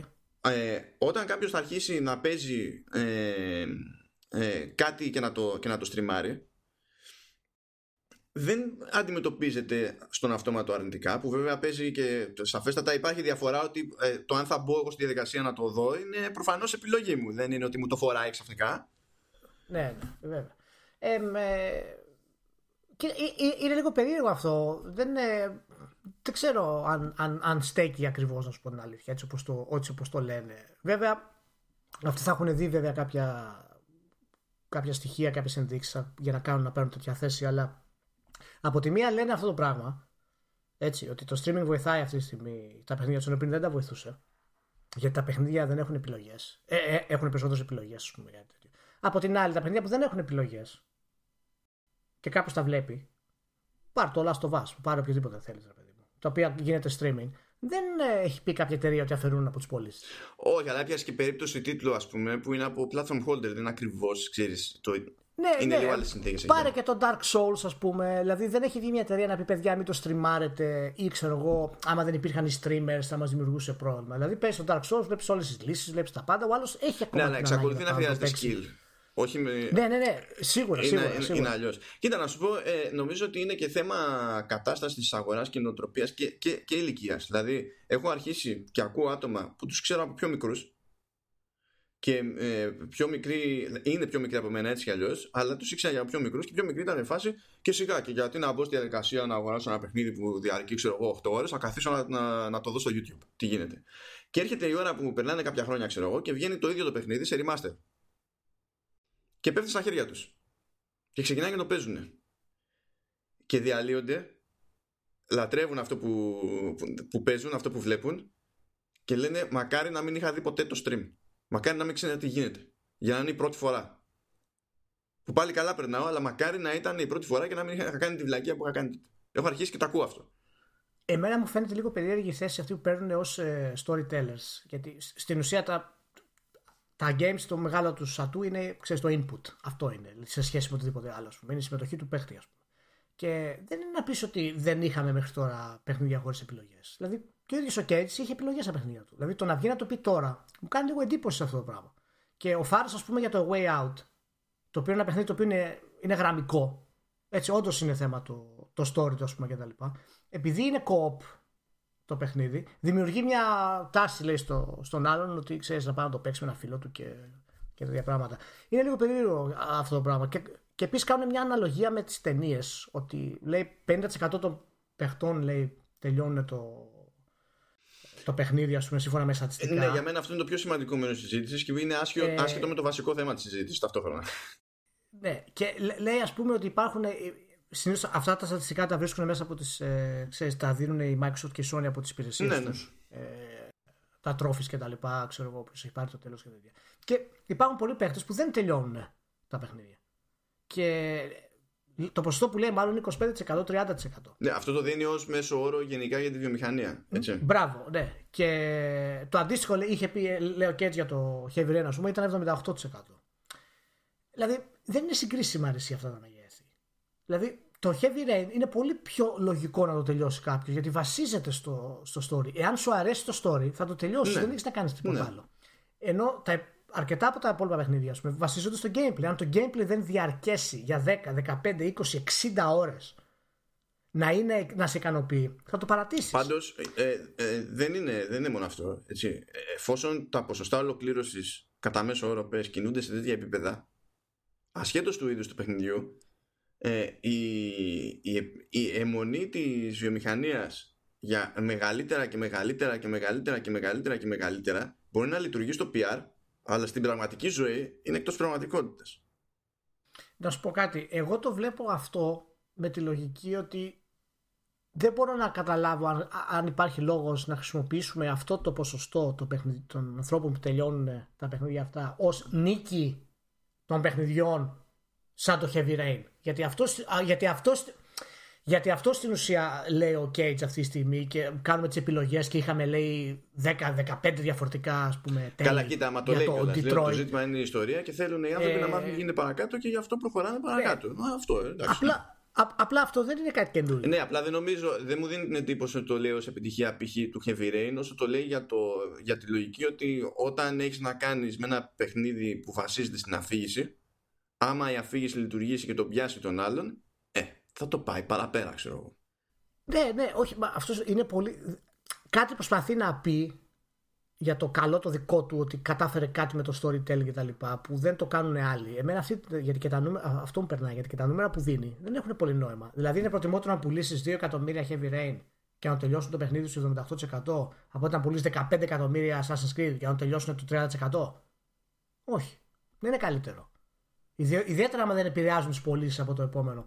Είναι, είναι πολύ ενδιαφέρον έτσι όπως το, έτσι όπως το θέσανε, ειδικά για τα, για, για, τα, για τα παιχνίδια με το story. Αλλά συμφωνώ ότι γενικότερα όταν έχεις το σενάριο και όταν έχεις διάφορες ε, διαδρομές δεν ξέρω κατά πόσο ε, συμφωνώ με την ιδέα ότι οι streamers βοηθάνε στην ουσία τα παιχνίδια που έχουν πολλές επιλογές σε αυτό το πράγμα γιατί τους γλιτώνουν, δηλαδή τους δίνουν τη δυνατότητα να δουν το παιχνίδι χωρίς να το παίξουν στην ουσία. Και αυτό και, και για τα RPGs, έτσι. Ναι, εντάξει, εγώ δεν είμαι φαν αυτής της ιδέας γιατί το αντιμετωπίζω scope out. Δηλαδή, ε, από την πλευρά ε, τη δική μου, που, που θα το δω όχι ως και καλά κριτικός ή ό,τι να είναι, σου λέω σαν, σαν παίκτης θα προσπαθήσω να το δω. Δηλαδή, για να έχει. Όχι, να όχι, δεν θα πας να το δεις αυτό. Όχι, λέω, εγώ λέω ότι ξέρεις, δεν είμαι φαν αυτής της διαδικασίας. Το ότι διευκολύνει, διευκολύνει. Εντάξει, καταλαβαίνω γιατί διευκολύνει. Ναι, ναι, ναι. Μα αυτός θα πάει να το δει αυτό το πράγμα. Είναι αποφασισμένος ότι δεν θα παίξει το παιχνίδι. Θα πάει να το δει. Τελείωσε. Δεν είναι μια διαδικασία ξέρεις, που θα πεις Α, τι ωραία έχουμε τώρα τους ε, YouTubers και τα Let's Play. Θα ανεβούν οι πωλήσεις μας. Είναι λίγο, είναι λίγο περίεργο. Ναι, δεν, ε, δεν. Ε, αυτό μπορεί να πιάσει περισσότερο σε παιχνίδια που βασίζονται πάνω απ' όλα στους μηχανισμούς τους και στις λούπες τους. Γιατί θα δει ο άλλος κάτι που είναι φαν που θέλει να βιώνει ξανά και ξανά και ξανά και ξανά και που εκεί θα κάνει κλικ. Ναι. Εντάξει, και είναι λογικό. Είναι, είναι, είναι από την ανάποδη. Εμένα πάντα θα με θίγει πάντως η όλη ιστορία με τα χαμηλά ποσοστά ολοκλήρωσης. Εντάξει, θα σου πω κάτι. Δεν είναι τόσο τραγικό το 30%. Αν σκεφτείς το κοινό της βιομηχανίας. Ο για μένα είναι τραγικό ότι η βιομηχανία το ξέρει. Αυτό δεν είναι καινούργια πληροφορία. Αυτό το ξέρουμε πολλά χρόνια. Ότι ισχύει. Ναι, απλά, απλά για μένα δεν ισχύει. Δεν βασίζεται αυτό. Ή μάλλον το πω αλλιώς. Δεν έχω στοιχεία ότι γι' αυτό βασίζεται το μέγεθος των παιχνιδιών. Όχι δεν είναι αυτό το ζήτημά μου. Είναι ότι επενδύουν στο μέγεθος των παιχνιδιών, δεν επενδύουν όμως στο να αλλάξουν αυτό το ποσοστό. Ταυτόχρονα, συχνά πυκνά, ακόμα και αν ξεφύγεις από αυτούς που έχουν, βγάζουν αφηγηματικά games, που είναι μια συγκεκριμένη κατηγορία με άλλη ευαισθησία σε ένα ζήτημα όπως το ποσοστό ολοκλήρωσης, έτσι. Παραπονιούνται οι, οι, οι publishers για τα ποσοστά ολοκλήρωσης και μιλάνε ότι θέλουν να κάνουν κάτι για να συνεχίσει να είσαι engaged, engaged, engaged. Και βλέπουμε τι κάνουν συνήθως. Ποια είναι κατά τη γνώμη σου μία από τις λύσεις για αυτό το πράγμα; Δηλαδή α, α, για να πάμε το, το 30% αυτό, το, θα, θα πούμε ότι είναι 30, είναι πιο θετικό. Να πάρουμε το 30% αυτό, να το πάμε 35 π.χ. Ποια πιστεύεις ότι είναι μια λύση για αυτό το πράγμα; Δεν έχω λύση μια λύση γιατί εξαρτάται και από το ίδιο. Δεν είναι τα ίδια τα hooks. Δεν είναι το ίδιο πράγμα που θα σε τραβήξει σε κάθε περίπτωση. Γι' αυτό σου λέω ότι αυτά τα νούμερα τα θεωρώ πολύ ύποπτα γενικά. Όχι ότι είναι ισχύουν. Ναι, δεν τα παίρνει αλλά, αλλά, αλλά, ναι, όχι, α, αλλά δεν έχουμε κάποιο reference να καταλάβουμε συγκριτικά τι γίνεται. Για μένα, παραδείγματος χάρη, το 30% τελειώνουμε ένα παιχνίδια ε, μπορεί να είναι ότι χάνει το ενδιαφέρον ο παίχτης. Δεν έχει να κάνει με το απλώς αν είναι μεγάλα ή όχι. Σε κάποιες περιπτώσεις μπορεί να είναι επειδή είναι πολύ μεγάλα. Ναι, μα όλα ναι. τα ενδεχόμενα παίζουν. Το ζήτημα είναι ότι εγώ βλέπω ότι ε, με το να συνεχίζουμε σε, να μένουμε σε τέτοια ποσοστά κατά μέσο όρο σαν βιομηχανία ε, πώς να σου πω, είναι σαν να έχουμε ένα στόχο μπροστά μας που είναι προφανής, δηλαδή κάτι που δεν κατανοούμε ακριβώς και μας τρώει και δεν βλέπω πολύ συγκεκριμένες προσπάθειες ώστε να αλλάξει αυτό, να πειραματιστούμε, να δούμε. Σημαίνει το Α, σημαίνει το Β, τι διάλογο μπορούμε να κάνουμε. Κοίτα, ε, κοίτα Γιατί, ε, συγγνώμη, εγώ πιστεύω ότι κάτι μια, κάνουμε. Μια, για να ναι, ναι, τη σκέψη ναι. μου έτσι. Διότι υπάρχει αυτός που θα ξεκινήσει τώρα κατόπιν όρτη να βλέπει Breaking Bad και θα καθίσει να κάει και θα το πάει σε ρί. Άμα του πεις του ίδιου αφιέρωσε τον ίδιο χρόνο σε ένα παιχνίδι θεωρώ απολύτως λογικό Όποιο να είναι και να, και να είναι το παιχνίδι. Στην ιδέα να σφιχτεί. Ενώ στο Breaking Bad δεν θα σφιχτεί το ίδιο. Θα σου πω, είναι, είναι, είναι πολύπλοκο λίγο αυτό, αυτό που λες. Πρώτον γιατί είναι διαφορετικό medium. Έτσι. Και είναι και διαφορετικό στο, στο πώς το πλησιάζουμε εμείς ως, ε, ως καταναλωτές της pop culture. Ναι, αλλά ο, σε, και στις δύο περιπτώσεις ε, ξέρουμε ότι είναι ε, μια επένδυση σε χρόνο και ο χρόνος είναι κάτι που κάπως θα πρέπει να διαχειριστούμε. Έτσι. Ναι, απλά, απλά ξέρεις, αυτό έχει context. Ναι, προφανώς. Δηλαδή, η επένδυση, στο, η επένδυση στο χρόνο αφορά, ξέρεις, μπορώ να δώσω για game 6 ώρες, αλλά για ταινία μπορεί να μου αρέσει λίγο παραπάνω, θα δώσω 8 ώρες. Δηλαδή, όλα αυτά έχουν κάποιο context αυτό το πράγμα. Ε, συμφωνώ ότι άμα κάνεις τη σύγκριση και γιατί την κάνουν μέσα και είπαν, ξέρω εγώ, τις ταινίες όλοι τις τελειώνουν, ας πούμε. Πολύ σπάνια θα ακούσει κάποιον, Όχι, δεν τελειώνω τις ταινίες. Αλλά είναι πιο πιθανό να ακούσει κάποιον, Εντάξει, εγώ από τα game που παίρνω δεν τελειώνω. Άρα γι' αυτό, είναι γι αυτό πιο... έφερα και εγώ χρησιμοποίησα σειρά και όχι ταινία. Γιατί η ταινία είναι λίγο είναι σαν τη θητεία στρατό λες ό,τι κι αν είναι, θα τελειώσει σύντομα ε, και θα την θα κάνω. Τελειώσει. Αυτό. Και είναι αρκετά πολύπλοκο. Εγώ δεν πιστεύω ότι είμαστε εντελώς αδρανείς σε αυτό το πράγμα. Πιστεύω ότι όλες οι διαδικασίες που κάνουμε για τα, με τα DLC, με τα live services, με όλα αυτά, προσπαθούμε να βρούμε τρόπο να κάνουμε τον παίχτη να μείνει παραπάνω μέσα στο παιχνίδι. Το... Απλά ξέρει, το μένω παραπάνω μέσα στο παιχνίδι δεν πηγαίνει πακέτο με υψηλότερο ποσοστό ολοκλήρωσης. Όχι, αλλά συνήθως αυτό, δηλαδή άμα μιλάμε για single player παιχνίδια και που μετά γίνεται multiplayer, συνήθως παίζουν και το single player. Αλλά υπάρχουν κάποιες διαφορές σε αυτό, δηλαδή όταν μιλάς για παιχνίδια της Rockstar, όταν μιλάς για παιχνίδια της Naughty Dog, όταν μιλάς για παιχνίδια της. Ε, για το Witcher, ας πούμε. Ε, όταν μιλάς για παιχνίδια τέτοιου επίπεδου τα οποία έχουν δεκάδες ώρες μέσα, έτσι, και εκατοντάδες σε ορισμένες περιπτώσεις. Και να μείνει ο άλλος κολλημένος σε αυτό το παιχνίδι χωρίς να υπάρχει κάποιο online κολπάκι, είναι πολύ δύσκολο. Πρέπει να έχεις αυτή την ποιότητα και αυτό μάλλον δεν γίνεται συχνά στη, στη βιομηχανία. Και γι' αυτό πιστεύω ότι πολλές εταιρείες και να επιστρέψω λίγο στη Ubisoft, το μοντέλο της Ubisoft με το Odyssey το έκανε, το, το πήρε μια βόλτα με το Origins. Αλλά με το Odyssey νομίζω είναι πολύ συγκεκριμένη, πιο συγκεκριμένη τουλάχιστον σε αυτό που θέλει να κάνει. Σε κρατάει μέσα. Δηλαδή το side content που υπάρχει για το Odyssey, πάρε ας πούμε τους ε, την Cult of Cosmos που πρέπει να σκοτώσεις παραδείγματος χάρη σε αυτούς. Ε, επειδή έχουν ένα engagement στο πώς να βρεις τα στοιχεία τους, να τους εντοπίσεις, να ταξιδέψεις, δηλαδή το έχουν συνδυάσει. Δεν είναι κάτι εμένα που με χαλάει σκεπτόμενος να πω μόλις φτάσω κοντά στο τέλος ή όταν είμαι κοντά σε ένα γενικότερο level, τώρα αυτή τη στιγμή είναι, ήρθε ώρα να κυνηγήσω κάποιους cult. Δηλαδή έχουν βρει τρόπους, βρίσκουμε τρόπους σιγά σιγά να τα ολοκληρώνουμε τα παιχνίδια ή να ασχολούμαστε ε, περισσότερο. Απλά τώρα σε αυτό το παράδειγμα που, αν, που ανέφερες τώρα για κάτω κόσμος, έτσι. Εγώ δεν μπορώ να συλλάβω ότι ένας απλός καταναλωτής θα δει το, το διάγραμμα που ανοίγει σε κάποια φάση και θα δει πόσες είναι οι φάτσες που πρέπει να αποκαλύψει. Γιατί μιλάμε για πολύ λαό, έτσι. Μιλάμε για καμιά τριανταριά που είναι τα μέλη του Cult of Cosmos. Ναι, και ναι, δεν θα ναι. πει, Ω Χριστέ μου, Μπορεί να είναι ευχάριστη η όλη φάση, έτσι, σου λέω εγώ. Και όμως να σου πω κάτι, εγώ πιστεύω και το ανάποδο. Εγώ πιστεύω ότι οι παίχτες οι οποίοι παίζουν, και θα σου πω, είχα μια περίπτωση, μιλούσα με ένα πιτσιρικά εδώ στην Νορβηγία 20 χρονών, ο οποίος ε, μιλάγαμε ιδιαίτερα και για το Odyssey, ας πούμε. Μιλήσαμε και για το Sekiro μετά, γιατί ήθελα να ρωτήσω τη γνώμη του για τα παιχνίδια, ξέρεις, που ε, είναι τεράστια σε διάρκεια και αφορούν τη δυσκολία και το grind στην ουσία. Θα βάλω το Cult of Cosmos ένα είδος grind για το Odyssey. Δεν είναι ακριβώς grind βέβαια. Ε, και δεν είχε κανένα πρόβλημα, λέει.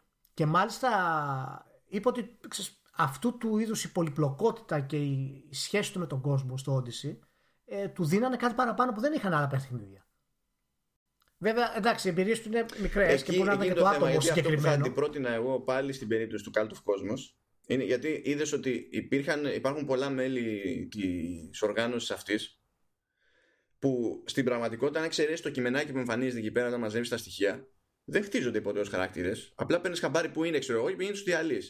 Αυτό που σκεφτόμουν να παίζω στο παιχνίδι ε, είναι ότι αν έπαιρνε λίγο γραμμή και από το ίδιο το παρελθόν το, το franchise που τους έχτιζε λίγο τους στόχους, έτσι ώστε να το παίρνεις και λίγο πατριωτικά ότι θα πας να τους φας λάχανο, αν αντί για 30 δεν θα σου πω να είχε 10, ξέρω εγώ να έχει 15, να έχει, αλλά αφιέρωνε χρόνο στο να τους χτίσει και να σε βιδώνει. Ναι, εντάξει, τότε, τότε θα ήθελες ένα χρόνο ακόμα development. Αυτό, αυτό είναι που έχουμε ξαναπεί. Ειδικά, ειδικά για αυτά τα παιχνίδια στο τέτοιο. Πάντως, να σου πω κάτι, υπάρχει και μια άλλη θεωρία που έχω στο, στο μυαλό μου για αυτό το πράγμα. Δεν ξέρω κατά πόσο ορισμένες αυτές τις εταιρείε τους ενδιαφέρει να το τελειώνουν το παιχνίδι. Δηλαδή, Ακόμα και εταιρείες, ξέρω εγώ, σαν τη Rockstar που έχει το Red Dead Όχι, δεν τους Redemption 2. ενδιαφέρει. Τους νοιάζει ο χρόνος που αφιερώνεις, όχι το ποσοστό ολοκλήρωσης. Γι' αυτό λέω ότι με ενοχλεί που μένει, που μένει σταθερό, σταθερό. Μένει εκεί που μένει το ποσοστό ολοκλήρωσης και δεν το αντιμετωπίζει η βιομηχανία ως κάτι που πρέπει όχι να λύσει. Άστο. Δεν θα πω ότι είναι και καλά ένα πρόβλημα που πρέπει και καλά να λυθεί, γιατί εξαρτάται από την περίπτωση. Αλλά θα ήθελα να νιώθω ότι το εξερευνά περισσότερο. Κοίτα, εντάξει, εγώ σου λέω, εγώ, εγώ ίσως το, το, το εξερευνά ε, ούτε εγώ είμαι ικανοποιημένος από, από, το μέγεθος με το οποίο το, το εξερευνά, αλλά πιστεύω ότι κάνουμε πράγματα. Απλά έχουμε, θα, θα χάσουμε μάλλον αυτή τη μετάβαση ε, στο να επικεντρωθούν οι εταιρείες να το λύσουν το πρόβλημα. Γιατί ξέρω εγώ το παράδειγμα που έφερα τώρα με το Red Dead, ας πούμε, προφανώς το παιχνίδι έχει φτιαχτεί για να παίξει κάποιος όλο το single player story. Προφανώς έτσι. Γιατί έχει χτιστεί ε, με τόση λεπτομέρεια και τόση ας πούμε, φροντίδα, οποιαδήποτε, όλα είναι ας πούμε, για να το ευχαριστηθεί ο παίχτη. Αλλά εάν κάποιος το βαρεθεί το story, γιατί αυτό είναι πιθανό σε ένα παιχνίδι που είναι 50-60 ώρες, έτσι. Εάν το βαρεθεί το story, γιατί δεν του αρέσει ρε παιδί μου στην τελική, αλλά τον πιάσει το online, εν τέλει η έννοια του, ξέρεις, του ποσοστού ολοκλήρωσης τους περνάει από το μυαλό. Το πρόβλημα το μεγάλο θα υπάρξει εάν αυτό τους δώσει την εντύπωση ότι δεν έχει νόημα πλέον να κάνουν το single player. Τόσο λεπτομέρεια και τόσο βάθος. Καλά, αυτή και η εντύπωση είναι... την έχουν περάσει, τι, την έχουν πιστέψει εδώ και χρόνια. Και τώρα αρχίζει και τους γυρνάει boomerang. Ναι, δεν έχει γίνει ποτέ πρακτική αυτή. Έτσι. Δηλαδή, φωνάζουν κάποιε εταιρείε όπως είναι η EA για τα single player κτλ. Αλλά εις βάθος πραγματικά δεν είναι ότι είναι νεκρά για αυτό το λόγο. Μπορεί αυτό το ποσοστό που παραπονιέται η EA γιατί δεν τελειώνουν τα παιχνίδια, ξέρω εγώ, που διαβάζουμε τώρα και η EA λέει για τα single player, μπορεί να είναι ο λόγος του πραγματικός που όντως ε, τα single player έχουν πέσει πούμε, σε πωλήσεις. Το οποίο, όπως ξαναείπαμε, δεν ισχύει στην, στην πραγματικότητα. Αλλά μιας και γίνεται ο ντόρος. Όχι, είναι, είναι, είναι ενδιαφέρον προσέγγιση, αλλά εάν δεν έχουμε παραπάνω νούμερα ε, σε ποια είδη συμβαίνει αυτό; Πότε συμβαίνει Καλά, αυτό. Καλά, για να είμαστε τώρα και sticklers, έτσι. Ε, άμα δεν έχουμε καν ε, ε, ε, συγκεκριμένη εικόνα για το πώς έχει οριστεί η έννοια ολοκλήρωση σε ένα παιχνίδι, ώστε να με βάση αυτό να βγαίνει το ποσοστό, να ξέρουμε τι σημαίνει αυτό το ποσοστό ακριβώς. Ναι, Καλά Φαντάζομαι, φαντάζομαι ότι ο Cage αναφέρεται στο story, επειδή είναι αυτός το story. Αλλά αυτό δεν μας λέει τίποτα. Δηλαδή, ο Cage μπορεί να αναφέρεται στο τι θέλει. Ναι. Αλλά ούτε καν τα δικά του τα συγκεκριμένα νούμερα δεν έχουμε δει από παιχνίδι σε παιχνίδι το πώς έχει γίνει αυτό το πράγμα. Γιατί Εντάξει, δεν ξέρω τώρα αν υπήρχε τρόπο στο Fahrenheit να μετρήσει κάποιος. Συνήθως οι πωλήσεις είναι το τέτοιο. Άμα πούλησε, ας μην το τελειώσει ο άλλος. Ε, τότε, θα ήταν, τότε θα ήταν δύσκολο να, πουλήσει, να τα, να τα μετρήσεις γιατί δεν υπήρχαν τα services που ήταν. Ναι, ναι. Θα έχει ενδιαφέρον, θα το ψάξουμε λίγο αυτό μάλλον. Γενικά να δούμε τι άλλο υπάρχει. Γιατί έχει ενδιαφέρον να το, αυτό που θίξανε ο Φάρος με το Gates. Ε, πάρα πολύ ωραία. Μπορώ να πω. Ε, ένα και... πραγματάκι μόνο για τον Φάρες Εμένα μου άρεσε που, που Play δεν με νοιάζει να κάνει τα παιχνίδια του που βέβαια δεν έχω και παράπονα από τα δείγματα μέχρι στιγμής ε... Όχι, ε, ε, ε, ετοιμάζει και νέο παιχνίδι τώρα μετά το EA. Ναι, είναι ένα από τα τρία EA Originals που δεν χωρούσαν στην παρουσίαση της EA στην ναι, ναι, ναι, ναι, Αλλά θα σου okay. Γι' αυτό βγήκε τώρα και τα λέει αυτά. Έχει πάρα ναι. ε, που λέει ότι εντάξει, καταλαβαίνω, ξέρω εγώ, λέει ότι οι παίκτες, οι χρήστες, οι καταναλωτές κτλ. μπορεί να θέλουν το Α, το Β και το Γ θα, και θα τους ακούσω και μπορεί να παίξει ρόλο κτλ. Και, και ενδεχομένω, αλλά πρέπει να μάθουν να σέβονται και αυτοί ότι και εγώ θέλω να πετύχω κάτι συγκεκριμένο. Ναι. Καλά, πες του. Αυτά είναι τα μεγάλα προβλήματα αυτού που θέλουν να κάνουν τέχνη. Άμα περιμένουν από το κοινό να καταλάβει, καλά κρασία. ναι, εντάξει, θα γυρίσει μετά και θα σου πει ότι εγώ νομίζω ότι είναι, αυτός είναι από το Λίβανο, που είναι. Δεν θυμάμαι. Ναι, ναι. Α, νομίζω, νομίζω. Ναι. ναι, και ότι ήταν και μεγαλωμένος εκεί πέρα. Θα, σου πει, θα του πεις εσύ το Α, το Β, να σου πει φιλαράκο σε τα μάστορα. Α μισό. Θα δει, ναι. Άντε από εδώ. Λοιπόν, ευχαριστούμε που ήσασταν μαζί. Ε, άτυπα λίγη πρώτη σεζόν του Vertical Slice.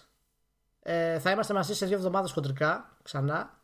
Ε, να μιλήσουμε για την Gamescom. Μπορεί λίγο παραπάνω από δύο εβδομάδες για την Gamescom. Βασικά. Ναι, βασικά θα κάνουμε ένα ας πούμε έτσι προεόρτιο και μετά θα έχουμε το μεθεόρτιο. Θα έχουμε λόγο σίγουρα για το μεθεόρτιο έτσι κι αλλιώς. Αλλά θα δούμε και μέχρι τότε γιατί η αλήθεια είναι ότι εμείς μπορεί να αράζουμε φάση μέσα Αυγούστου κτλ. Αλλά για το εξωτερικό δεν είναι ακριβώς έτσι και το μαθαίνουμε κάθε φορά με τον άσχημο τρόπο. Αλλά τέλος πάντων. Ναι, ναι. Και λοιπόν η πρώτη σεζόν του Vertical Slice μέχρι τώρα ήταν, θα τη θεωρήσω πετυχημένη. Καλωσύνη σα, κύριε Παπά. Ναι, Θεώ θα πω ότι κάνατε πολύ καλή δουλειά στη, στην παραγωγή του, του ήχου ε, και θα παρακαλέσω να μην ξαναβάλετε beta iOS, macOS και τα λοιπά γιατί μπορεί να δημιουργήσει κάποια bugs και κάποια προβλήματα. Τι και καλά τώρα, τι, επειδή στο, στο τελευταίο μοντέρισμα δεν μπορούσα να κάνω export του αρχείο και έπρεπε να κάνω σιγά τώρα. Τα ναι, πράγματα, μωρέ, στο- τώρα λεπτομέρεια, λεπτομέρεια, λεπτομέρεια. να είστε όλοι καλά, να έχετε super καλοκαίρι. Θα είμαστε κοντά στα facebook και στα οτιδήποτε ό,τι θέλετε στείλτε μηνύματα κάντε ό,τι γουστάρετε και να πιείτε ωραίες παγωμένες τεκίλες όπως θα κάνω εγώ με το Μάνο όχι ο Μάνος δεν πίνει τεκίλα αλλά θα πιω εγώ τεκίλα και ο Μάνος θα πιει κάτι άλλο όταν κατέβω σε μια εβδομάδα Αλλά πρόσεξε, έτσι, δεν έχουμε πρόβλημα, λέμε για ποτά, αλλά με το κάπνισμα. όχι κάπνισμα Έτσι. Στηρίζουμε Rod Ferguson. Στηρίζουμε Rod Ferguson. έτσι και επίσης κάπνισμα μόνο πουρο Αυτό τι, Αν αυτό είσαι- τι κάποιο βελτίωση σε κάτι. Δεν... Όχι, όχι, ενώ ρε παιδί μου τώρα άμα κατέβω κάτω εγώ να πάρουμε ένα πουρο ας πούμε τούμπανο να κάνουμε ένα βράδυ ωραίο που θα είναι στη θάλασσα ας πούμε. Να είναι αυτό. Όχι κάπνισμα κάνω εγώ. Κάπνισμα απαγορεύεται παιδιά. Μου βγήκε ο πάτος να το κόψω. Ακόμα τρέμω στην ιδέα τι μπορεί να, να, να, να γίνει. Αλλά, Μακριά αλλά το ας κάπνισμα. καβατζώσουμε ένα πουρο. Είδατε, άμα δει ο άλλος τώρα, Έλληνας ξέρει. Ένα πουρο, ε, ε, ένα, πουρο, δεν- ένα πουρο δεν είναι τίποτα ρε μάνα. Ένα πουρο δείχνει και έχει και στάτους. Έχω στάτους. Έλληνας ξέλληνα έχει γυρίσει ο διακόπτης και την Ελλάδα τη βλέπει πλέον σαν τουρίστας. Και σου λέει θα έρθω εδώ να Ε, το ναι. κάνουμε event. Ε, ναι, έχω, έχω μια τουριστική διάθεση στη- στην Ελλάδα. Με αγάπη όμως. Με αγάπη πάντα. Με αγάπη. Λοιπόν, να είστε όλοι καλά και καλά να περάσετε. Καλές βουτιές, για χαρά.